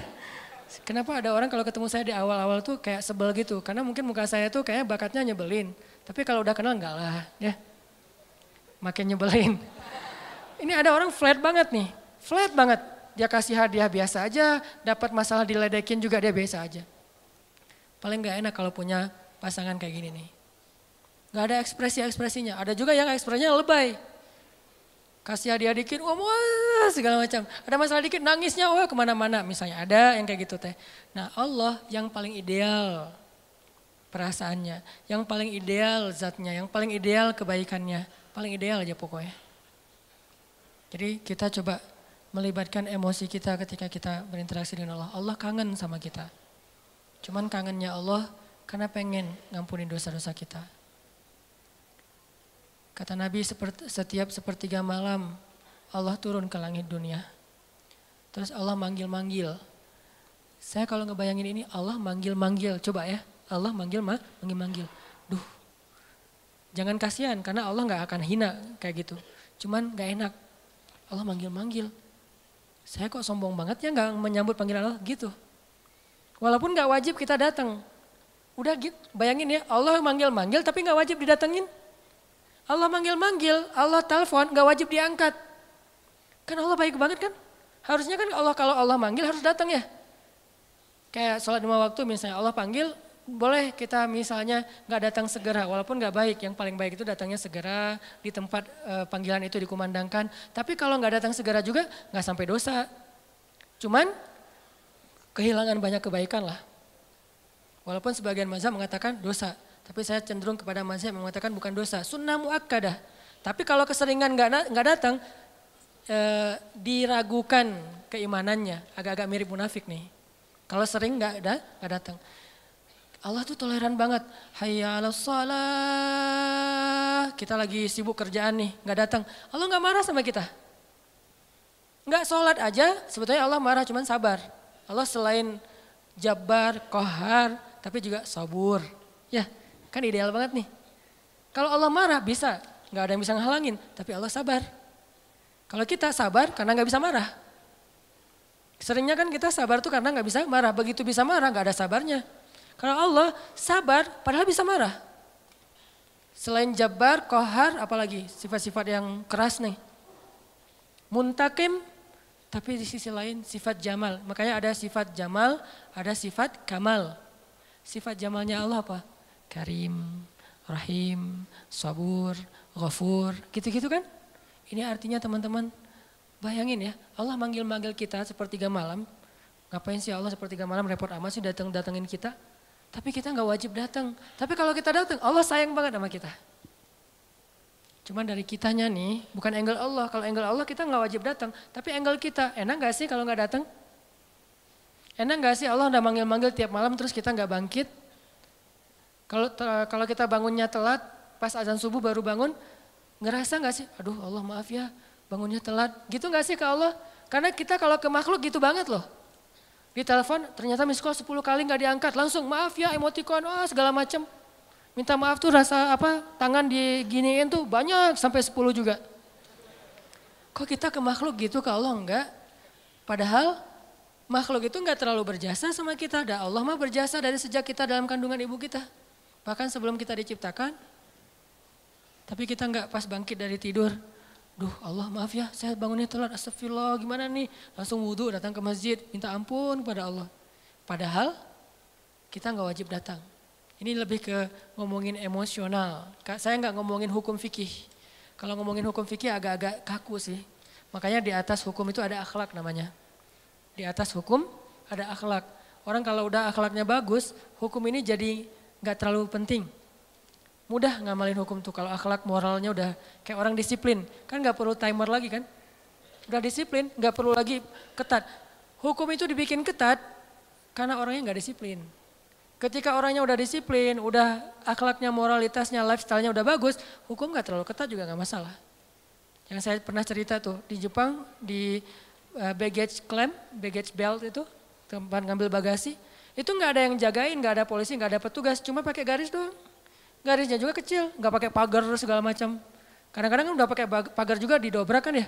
Ini garis, kenapa jadi ringan gitu? Karena orangnya udah bagus moralnya, berarti di atas hukum ada moralitas, di atas fikih ada akhlak.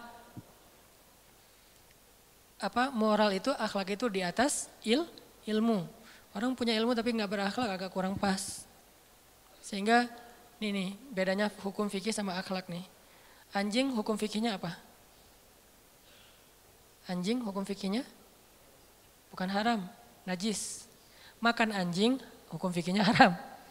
Anjingnya najis, beda ya makan anjing sama uh, uh, anjingnya. Anjing dalam fikih itu najis. Kena liurnya najis, memakannya haram. Tapi dalam moralitas, dalam akhlak, ngasih minum anjing yang kehausan masuk surga.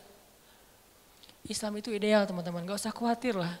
Gak usah takut dengan hukumnya, lupa dengan moralnya. Padahal moral Islam itu jauh lebih keren dan mempackaging hukumnya. Anjing itu najis, kita nggak boleh kena liurnya, walaupun boleh memelihara anjing untuk berburu, misalnya untuk penjaga, bukan untuk sekedar lucu-lucuan ya. Karena dulu mungkin nggak ada anjing kayak apa yang lucu-lucu kayak sekarang kan ya. E, di salon gitu kan ya, biaya anjing aja. Kalau di New Zealand kata teman saya tuh kucing aja di sana tuh pakai sertifikat. Kalau ada orang pernah ada kasus dia pergi keluar kota, lupa nggak laporan, kucingnya tinggal di dalam rumah dan nggak dikasih makan, itu kucing diambil alih oleh negara dan orangnya kena denda. Islam banget kan ya? Islami banget kan? Kan ada hadis Nabi yang bilang yang perempuan yang dilihat di dalam neraka gara-gara membiarin kucingnya meninggal nggak dikasih makan, ditinggalin beberapa hari keluar kota. Nggak tahu dia lagi traveling ke mana gitu si cewek itu teh. Itu kan terjadi kan ya? Nah anjing najis, anjing haram. Tapi ngasih minum anjing yang kehausan, itu masuk surga. Yang ngasih minumnya siapa? Bukan orang soleh. Kalau orang soleh, ah itu mah amal pelengkap. Bukan, orang yang baru bertobat dari dosa zina. Bukan pezina ya. Karena orang kadang-kadang suka jadi modus tuh. Tuh pezina aja masuk surga. Mana ada pezina masuk surga? Yang ada orang yang bertobat dari zina masuk surga. Orang yang bertobat dari membunuh masuk surga. Nggak ada pembunuh masuk surga, nggak ada itu. Kalau gitu buat apa kita beramal soleh kalau semua juga masuk surga, nggak ada keadilan tuh.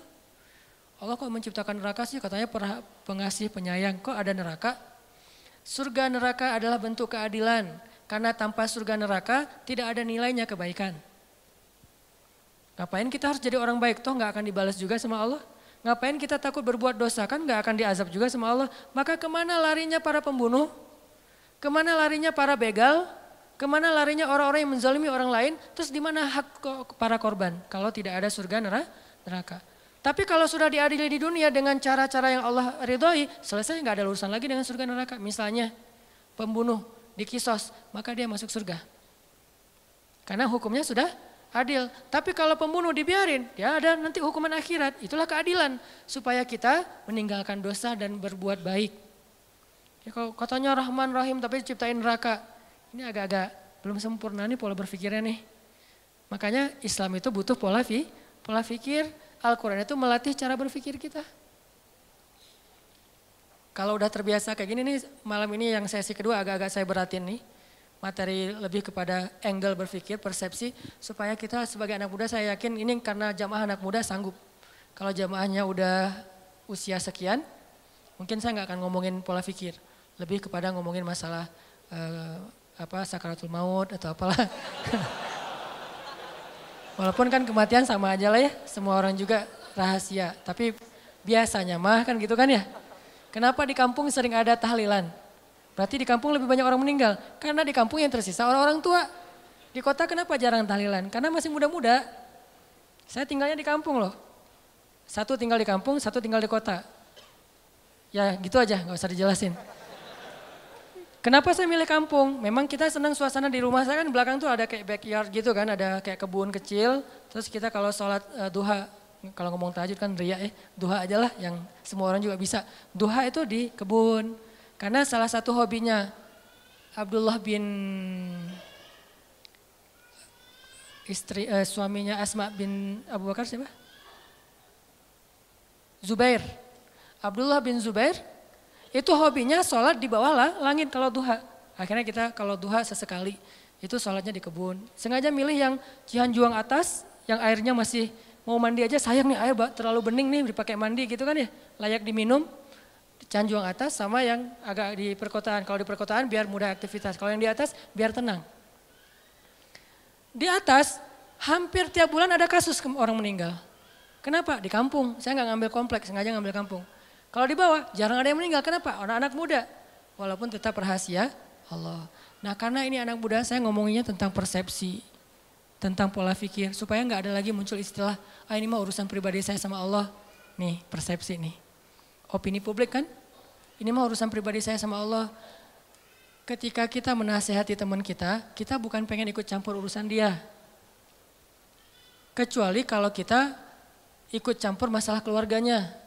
Tapi kalau masalah amal soleh, memang Allah yang nyuruh. Watawa bil haq, watawa bisob. Tinggal nasihatinya dengan cara yang baik. Bil hikmah, wal mau'izatil hasanah.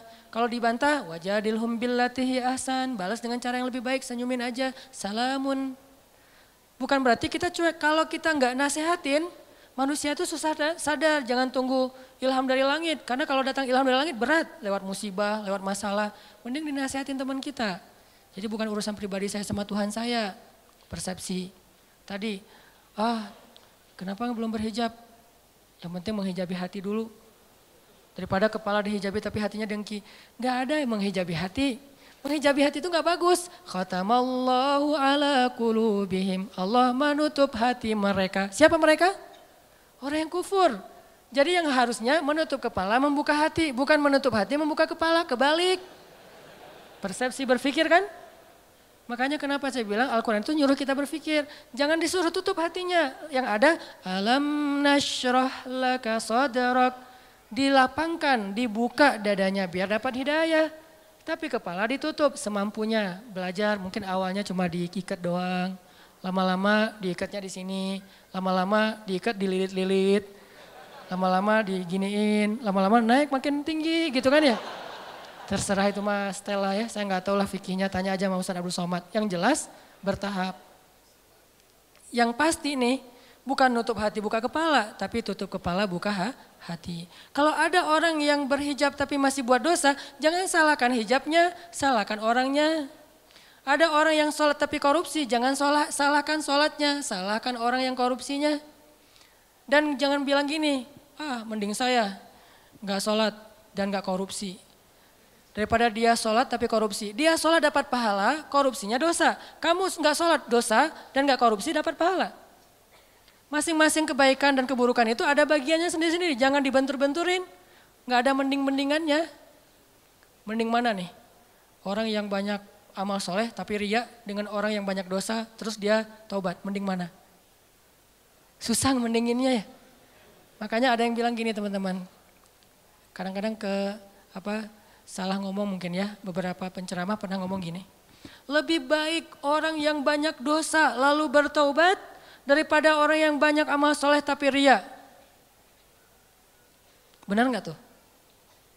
Lebih baik, nih, lebih baik orang yang banyak dosa lalu bertaubat daripada orang yang banyak amal soleh lalu ria.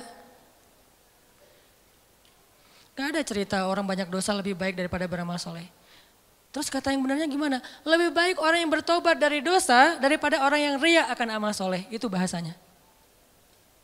Tipis kan? Yang tipis-tipis ini kita belajar di Mesir supaya nggak salah ngomong.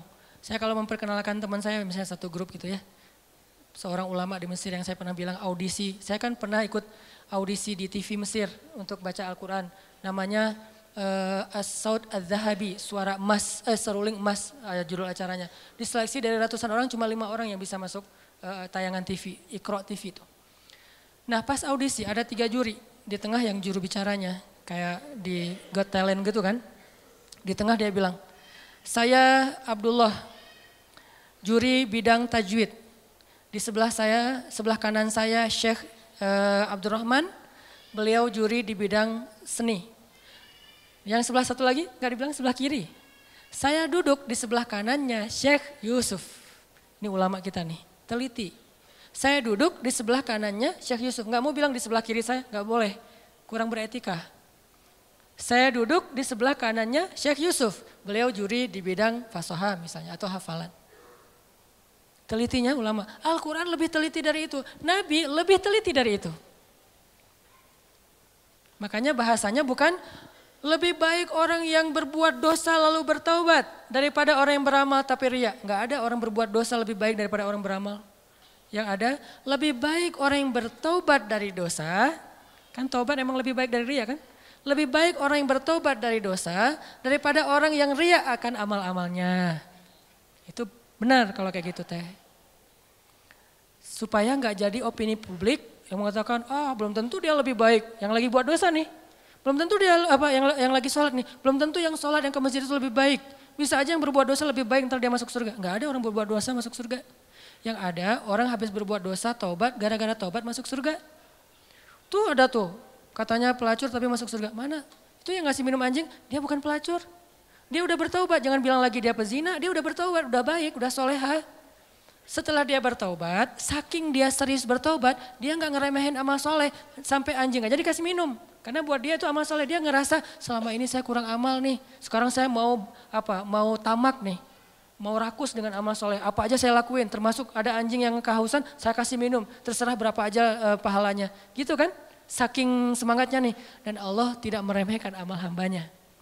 Seorang yang udah banyak dosa kalau bertobat, amalnya cuma sedikit yaitu kasih minum anjing bisa masuk surga. Itu pesannya kayak gitu tuh. Jadi kita habis tobat nih, belum amal soleh nih, masuk surga. Kalau udah tobat. Buktinya yang membunuh 100 orang, udah beramal soleh belum? Belum. Satu-satunya amal soleh dia apa? Taubat. Satu-satunya amal soleh dia adalah taubat, masuk surga. Jadi nggak ada cerita pembunuh masuk surga, pezina masuk surga, nggak ada. Yang ada orang yang bertobat dari membunuh masuk surga. Orang yang bertobat dari berzina masuk surga. Ini cara kita menilai Allah Subhanahu wa taala. Ini namanya persepsi akidah, bukan wawasan akidah. Mungkin di beberapa talim kita belajar wawasan akidah. Wawasan akidah itu uluhiyah, rububiyah, asma, sifat itu wawasan akidah. Tapi kadang nggak membentuk persepsi, walaupun itu juga penting. Cuman porsinya harus ditambah, membentuk persepsi kita tentang Allah. Udah selesai belum? Membangun emosional kita kepada Allah. Kalau akidah kita udah sampai membangun emosional, itu udah keren. Siapa yang terbangun emosionalnya? Rindu, malu. Nabi Ayub, Nabi Ayub itu malu sama Allah. Sakit 10 tahun, nggak pernah berdoa ya Allah sembuhin dong, kan saya udah 10 tahun. Enggak, kenapa? Malu sama Allah. Kita boleh nggak minta doa sembuh? Boleh banget. Karena derajat iman kita kan nggak kayak Nabi Ayub. Lagian Nabi kan mengajarkan kita doa tentang sakit, ya Allahumma rabban nas dan seterusnya. Ditanya sama istri Nabi Ayub, ya Nabi Allah, kamu itu kan Nabi kekasih Allah, kalau kamu berdoa pasti Allah mengijabah. Kenapa nggak berdoa aja? Nabi Ayub tanya, istriku tercinta, berapa lama selama ini kita dapat nikmat dari Allah? Ya 17 tahun. Berapa lama sudah kita diuji oleh Allah? 10 tahun, malu saya sama Allah. Baru 10 tahun udah minta. 17 tahun Allah kasih nikmat, gak pernah ngomong-ngomong ke kita. Malu sama Allah. Ini udah emosional. Pertama wawasan, kemudian pola pikir, kemudian emosional. Emosional ini bahasa lainnya adalah yakin, iman di hati. Ini puncak ilmu nih. Makanya kata Nabi apa? Rasul hikmah makhafatullah. Puncaknya ilmu ada rasa takut kepada Allah, emosional. Kalau ilmu kita baru sekedar wawasan, terus jadi bahan debat di komen-komen kita, itu baru tahapan pertama dari ilmu belum sempurna itu. Dan biasanya orang kalau baru-baru puber ke keislaman, puber hadis sahih, emang kayak gitu. Semuanya dianggap palsu, padahal dia doang yang sahih gitu. Enggak lah, orang lain juga punya hadis yang sahih, cuman mungkin kita pernah, belum pernah baca hadis itu. Orang hadis sahih jumlahnya ada 200 ribu yang dihafal Al-Bukhari. Dan kita mah dari dulu tahunya cuma inamal amal biniat. Gimana kita bilang, oh nggak ada itu. Jangan bilang nggak ada, saya nggak tahu itu. Bisa aja ada, sayanya nggak tahu kan. Makanya kalau ada yang nanya ke saya, Ustadz ini ada hadisnya nggak? Nggak tahu. Saya nggak akan bilang, nggak ada tuh, nggak berani saya. Kecuali saya udah menghafal hadis sebanyak Imam Ahmad. Berapa hafalan hadis Imam Ahmad? Satu juta. Baru boleh bilang nggak ada. Tapi Imam Ahmad juga nggak bilang nggak ada. Bilangnya saya nggak tahu.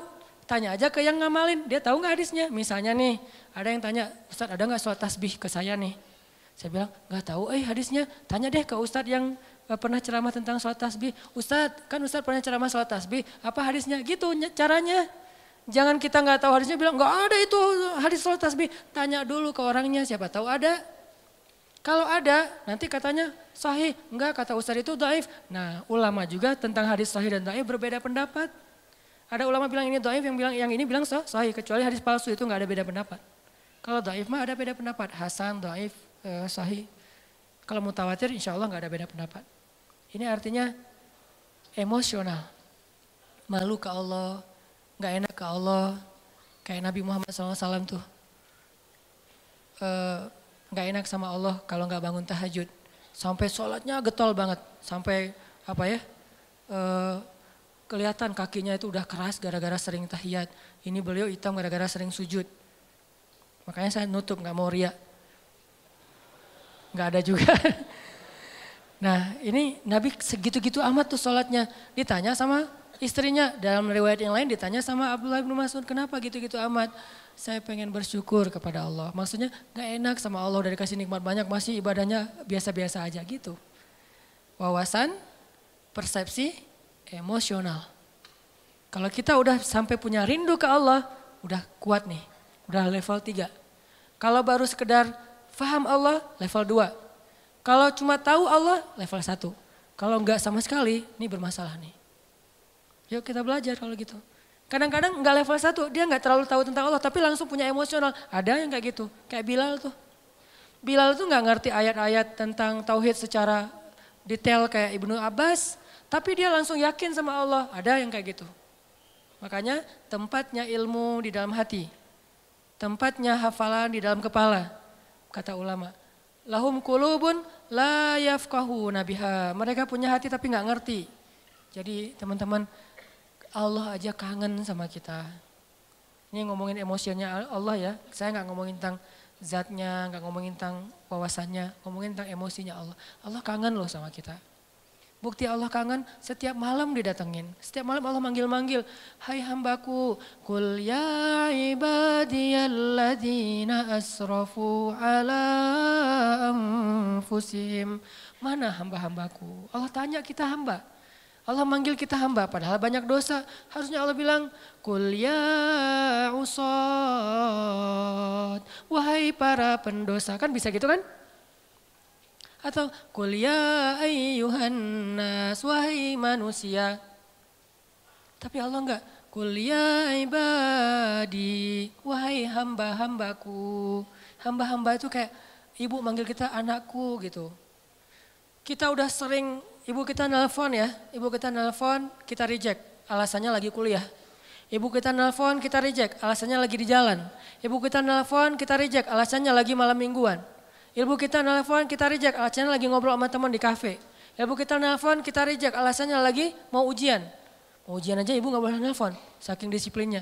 Ibu kita nelfon, kita reject dengan banyak alasan, tapi ibu kita masih manggil, nak, masih manggil gitu. Mau dimasakin apa? Masih nanya gitu coba. Kurang baik apa ibu? Kita udah marah-marah sama ibu kita, ibu kita tuh gak pendendam, masih manggil nak, gak manggil hei kamu, enggak. Atau durhaka? Enggak. Ibu kita masih memanggil kalimat yang kasih sayang. Dan itulah Allah subhanahu wa ta'ala. Dirijak berkali-kali, dikhianati berkali-kali, ditinggalkan berkali-kali, diduakan, diselengkuhin tuh sering. kita sering nyelingkuhin Allah sebetulnya. Apa nyelingkuhnya? Kita kan suka bilang inna solati wa nusuki wa mahyaya wa mamati lillahi rabbil alamin. Kan itu gombal banget kan? Sesungguhnya sholat saya, kurban saya, sholati wa nusuki, hidup saya, mati saya, semuanya untuk Allah subhanahu wa ta'ala. Semuanya untuk kamu, iya kamu gitu kan. Ngomong ke Allah kan manis banget nih. Pada kenyataannya kita ngomong ke uh, pasangan kita juga gitu. Aku gak bisa hidup tanpa kamu. Allah ngelihat, duh, oi. gitu kan ya. Kalau bahasa kita mah ya, tapi Allah masih manggil hambaku gitu. Enggak, dasar lo emang gombal, lo habisin aja. Enggak, Allah tuh padahal bisa banget kayak gitu coba. Enggak. Coba kalau pasangan kita digituin. Gombal setinggi langit. Ternyata enggak kayak gitu. Kan kecewa kan? Allah enggak kecewa. Walaupun Allah berhak, lebih berhak untuk kecewa. Kangen Allah sama kita. Pertanyaannya, kita kangen gak sama Allah? Habis sholat zuhur, sejam kemudian, duh jam berapa sekarang? Duh kok baru jam 2 ya? Cih. Pernah gak gitu? Kok baru jam 2 ya? Emang kenapa? Kangen asar eh. Cih. Pernah gak kayak gitu tuh? Kalau gak pernah, terlalu emang kita mah. Gak fair sama Allah. Kalau sama yang lain kan gitu. Sama dia coba. Baru aja semalaman nelfon dari jam 11 sampai subuh telepon. Duha telepon lagi, padahal kan udah tidur. Karena semalaman gak tidur kan ya? Yang kok gak diangkat telepon aku? Kan tidur, semalaman kamu ganggu gak bisa tidur. Ini kita ke manusia bisa gitu banget. Pengen ketemu sering, pengen nelfon sering, pengen apa uh, di Skype, pengen uh, video call gitu teh Kenapa? Kangen. Ke Allah nggak gitu.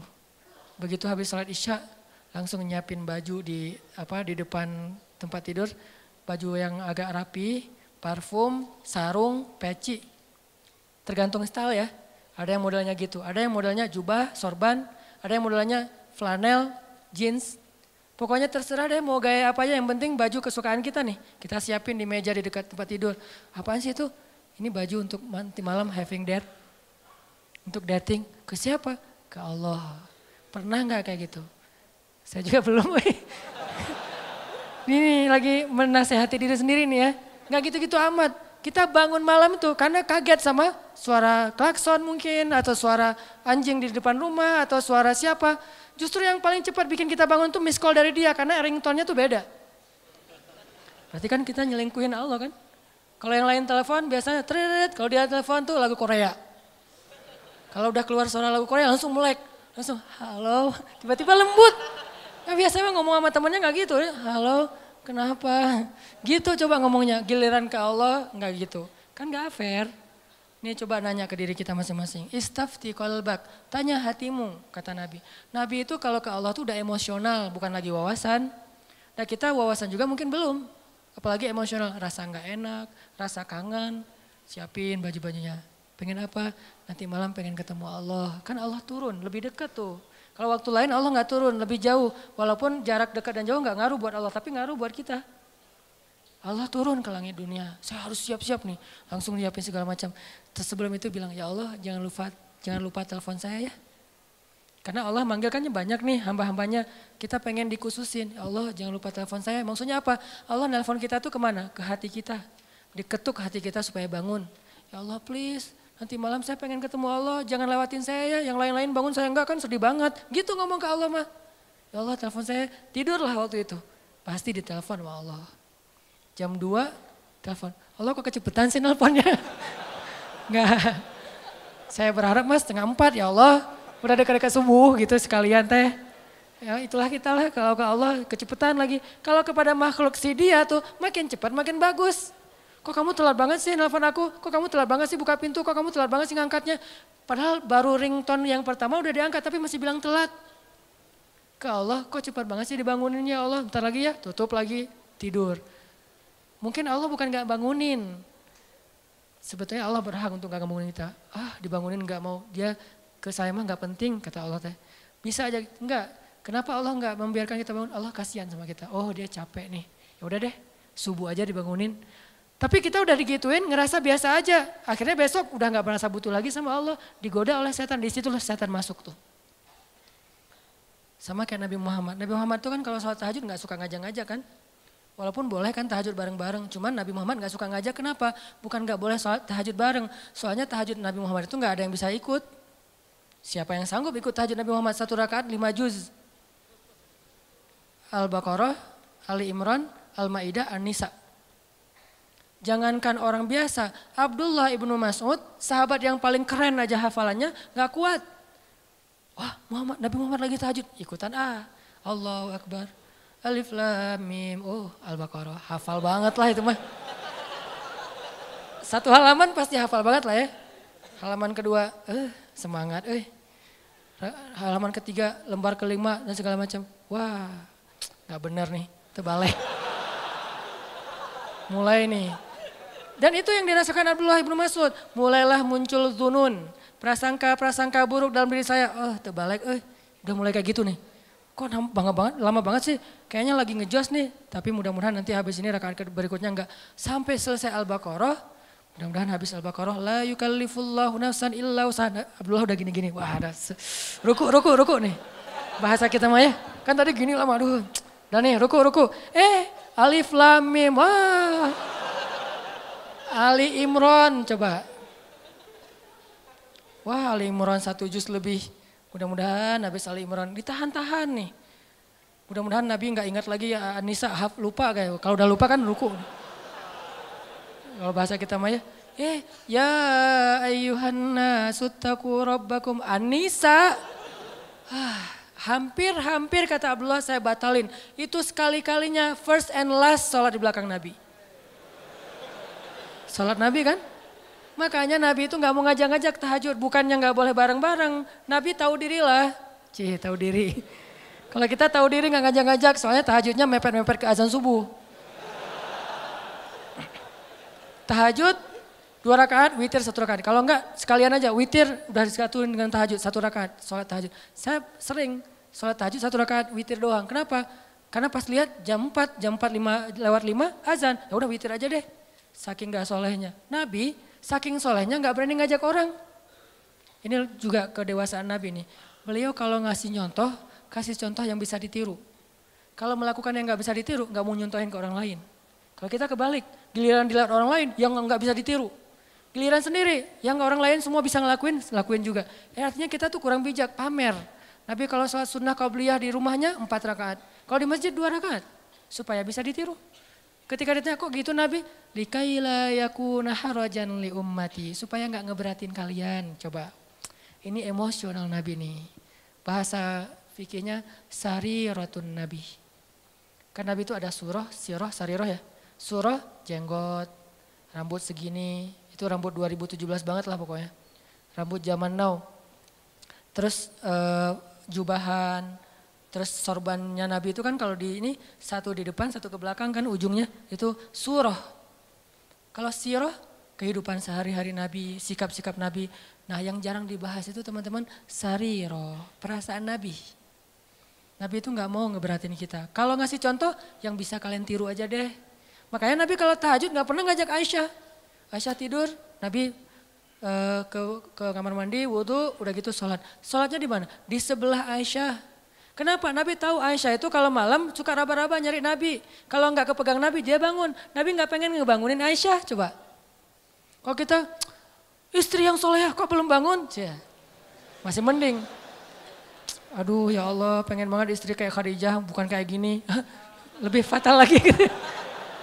Aisyah aja nggak dibangunin sama Nabi. Jadi kalau nanti udah punya ya, maaf kalau belum punya nggak bisa diperhatikan. Kalau udah punya, kalau udah punya jangan bangun-bangunin. Saya juga nggak pernah nggak bangunin istri, soalnya nggak bangun juga. Nabi mah nggak pernah bangunin istri kecuali emang dalam kondisi Aisyah waktu itu nggak capek. Nabi perhatiin banget, hari ini Aisyah ngapain. Oh kita kan nggak peduli. Tahajud mah, tahajud. Mama kan udah sering ikut talim, masa nggak bisa tahajud? Ya udah sering talim, tapi capek siangnya dia ngurus anak, dia nyuci, dia segala macam, dia jagain ke apa e, harta kita, rumah kita, keluarga kita, dia mundar mandir ke pasar. Mungkin tadi pergi ke pasar beli cabai lupa, beli garam lupa, lanjut lagi. Kita harus tahu, oh seharian Aisyah capek, ya udah malamnya saya tahajud sendiri. Begitu witir baru Aisyah dibangunin. Adegan pakai nano spray itu adegan witir, bukan adegan tahajud.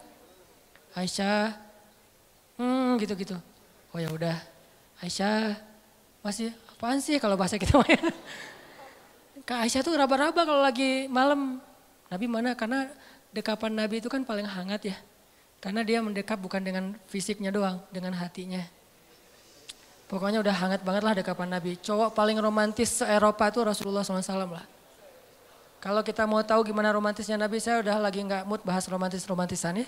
Satu saat aja. Tapi bukan saya nih yang romantis ya, Nabi. Saya mah cuma belajar-belajar dikit. Nabi itu paling hangat. Nabi pegang tangan istrinya biasa. Kita mau megang, ah kursi aja lah. Nggak ada calonnya nih. Masa mau dipegang, siapa dipegang? Pasti pegang calon mertua. Apa-apaan lo? Astagfirullah. Kan bahaya tuh. Masa megang tangan calon mertua yang kekar gitu. Bahaya. Nabi Aisyah apa witir, witir. Karena pas Nabi lagi sholat, Nabi itu sholat kakinya itu di sebelah Aisyah. Dan Aisyah tuh nyari-nyari jempol Nabi. Itu juga dalil bagi sebagian mazhab ya, enggak semuanya. Bahwa menyentuh istri tidak batal wudhu. Sebagian lain mengatakan beda. Allah alam bab fikihnya. Karena ada juga dalil kalau habis wudhu Nabi itu cium Aisyah ke masjid. Wudhu, ah cium. Itu ritual ya, tutorial ke masjid. Wudhu dulu di eh, apa awalnya ketika mendengar azan siwak. Siwak mah boleh pakai kayu siwak, boleh pakai gosok gigi terserah yang penting bersihin mulut. Siwak, udah gitu berwudhu, udah gitu pakai pakaian yang bagus, parfum, cium istri. Makanya nggak bisa ngamalin sunnah kalau belum susah, susah. Banyak yang nggak bisa diamalin. Garing kan, parfum segala macam, langsung ke masjid garing ah Harusnya parfum, ada sesuatu. Setelah, jadi jangan ngelangkahin sunnah dong. Run, apa runtutannya harus rapi. Siwak, wudhu, pakai baju yang bagus, parfuman. Nah. Bagian apa? Terserah. Mau di pipi, mau di jidat. Ya itu aja lah dua. pipi atau jidat, udah dan kecupan itu penuh kasih sayang. Istri juga pasti gituin, itu kayak mentransfer amal soleh ya, mentransfer apa kebaikan. Istri langsung pasti gituin, oh iya ya sholat. Jadi jangan bilang, mah sholat, enggak. Wudhu, parfum, cium, oh tanda udah waktunya sholat. Kan keren banget ya alarmnya ya. Jangan pakai alarm, mah sholat, mah udah azan. Jangan, enggak keren, terlalu mainstream. Alarm sholat dari suami ke istri itu adalah kecupan. Kalau di kantor gimana Ustaz? Kirim aja emoticon kecupan. Jadi kalau udah jam 12 muncul tuh emoticon kecupan, oh waktu sholat. Kan keren ya? Sunnah banget lah itu. Makanya ngelihat sunnah tuh dari angle kekinian. Biar lebih bisa praktekinnya agak-agak nyaman gitu. Ini ternyata, tadi ngomong kenapa jadi ke sini? Susah dibendung eh. Intinya mah uh, ada sariro. Nabi itu perasaannya luar biasa. Makanya Nabi pas lagi sholat jempolnya di dekat Aisyah. Aisyah tidur kan tidurnya mereka di bawah ya. Kayak orang Jepang gitu. nggak pakai spring bed segala macam. Di bawah tidurnya karena memang sederhana. Aisyah pas lagi tidur cari-cari jempol Nabi. Oh ada jempolnya. Nabi sholat. Kalau kita pas dijempolin gitu. Sok-sok khusyuk gitu. nggak boleh disentuh makhluk. Ini saya lagi menghadap Allah. Makhluk minggir. Allahu Akbar. Nggak gitu-gitu amat lah, sholat mah. Sholat juga tetap romantis. Sholat jempolnya dipegangin. Itu sholat romantis tuh teh. Jangan mentang-mentang udah sholat jadi kaku. Makanya orang kalau beragama jangan jadi kaku. Justru harusnya jadi rahmah. Makin ngerti agama makin rahmah. Jangan makin ngerti agama makin kaku, makin strike. Jangan, kebalik. Kenapa ada kesan orang makin belajar ilmu agama makin gampang galak? Berarti kita nggak belajar roh Nabi, perasaan Nabi. Cuman belajar siroh atau surah mungkin. Harusnya makin belajar agama, makin ngademin. Disentuh eh, apa jempolnya, biarin aja. Sujud. Pas sujud didatengin cucunya atau anaknya naik ke atas pundak Nabi. Nabi sujudnya dilama-lamain. Kenapa? Gak mau ganggu anak kecil yang lagi main di atas pundak beliau. Coba. Ternyata dalam ibadah juga ada akhlak. Jangan berpikir ketika beribadah akhlaknya dibuang. Enggak. Dalam ibadah aja pakai akhlak. Apakah kalau kayak gitu kita menduakan Allah? Enggak, Allah senang dengan hamba yang kayak gitu. Allah tuh enggak egois. Yang kalau menghadap Allah makhluk minggir. Enggak. Dilama-lamain nama Nabi. Kenapa? Cucunya masih main atau anaknya masih main. Begitu anaknya turun baru Allahu Akbar. Sampai saking lamanya sahabat jadi nanya, nanya ke Nabi. Walaupun enggak ada yang noong gitu. Apaan sih Nabi? Enggak. Kan kadang kalau kalau kita mah kelamaan jangan-jangan imamnya meninggal nih, enggak. kan ada yang meninggalnya husnul khotimah gitu kan. Lagi sholat husnul khotimah meninggal. Ini imam soleh banget sih meninggal lagi sholat. Ini gimana dengan kita nih? Enggak, mereka husnuzon. Cuman agak penasaran, kepo gitu. Kenapa Nabi sholatnya lama banget ya sujudnya? Pas sudah selesai sholat nanya, ya Rasulullah kenapa lama banget sujudnya? Tadi anak-anak saya itu naik ke atas, cucu saya itu naik ke atas pundak dan saya tidak ingin mengganggu mereka. Kita, begitu anak naik ke atas pundak, ya Allah ujian nih makhluk nih. Mana akhlak? Jangan gitu sama anak-anak kita, biarin aja. Terus gimana dengan makmum Ustadz? Makmumnya kan istri kita sendiri. Makanya kalau makmum ngelihat kayak gitu anaknya biarin aja. Di situ kita belajar sujud yang lama. Naik, kalau nggak turun-turun juga Ustadz, ya udah kalau yang ternyata harus bangkit juga, bangkit pelan-pelan. Bukan bangkitnya sop, sampai terbang. terbang ke pintu gitu. Wah, kekerasan anak ya, ini bisa dilaporin nanti. Makanya Nabi pelan bangkit. Lagi sujud kan suka-suka, kadang-kadang ada yang model mazhabnya tuh, ini gini kan ya. Karena istri saya ada yang tahiyatnya gini, ada yang gini. Eh, maaf. Tahiyat aja pokoknya lah. yang gini nih, kalau dia lagi uh, eh, salat uh, apa uh, tahiyat, dia gini, anak saya pasti nangkep tuh. Pas ngelihat ibunya gini, dipegangin sama anak saya. Takut lepas kali ya. Ini dipegangin. Ini alhamdulillah ya mazhab kita macam-macam. Kalau saya mah tergantung. kalau lagi gini-gini, kalau lagi Kan tahu fikih ya, bukan karena ikut istri, tahu fikih. Yang ibunya kayak gini, tangkap sama anak kita. Mah, kenapa sih sholatnya kayak gitu banget? E, apa nggak nggak pegal apa? Diajarin. Kalau yang satu diam aja gini, santai. Jadi ada yang enjoy, ada yang maksimal. Tergantung mazhab. Buat saya semua mazhab selama ahlu sunnah wal jamaah, respect. Gak boleh men menjudge, respect each, each other.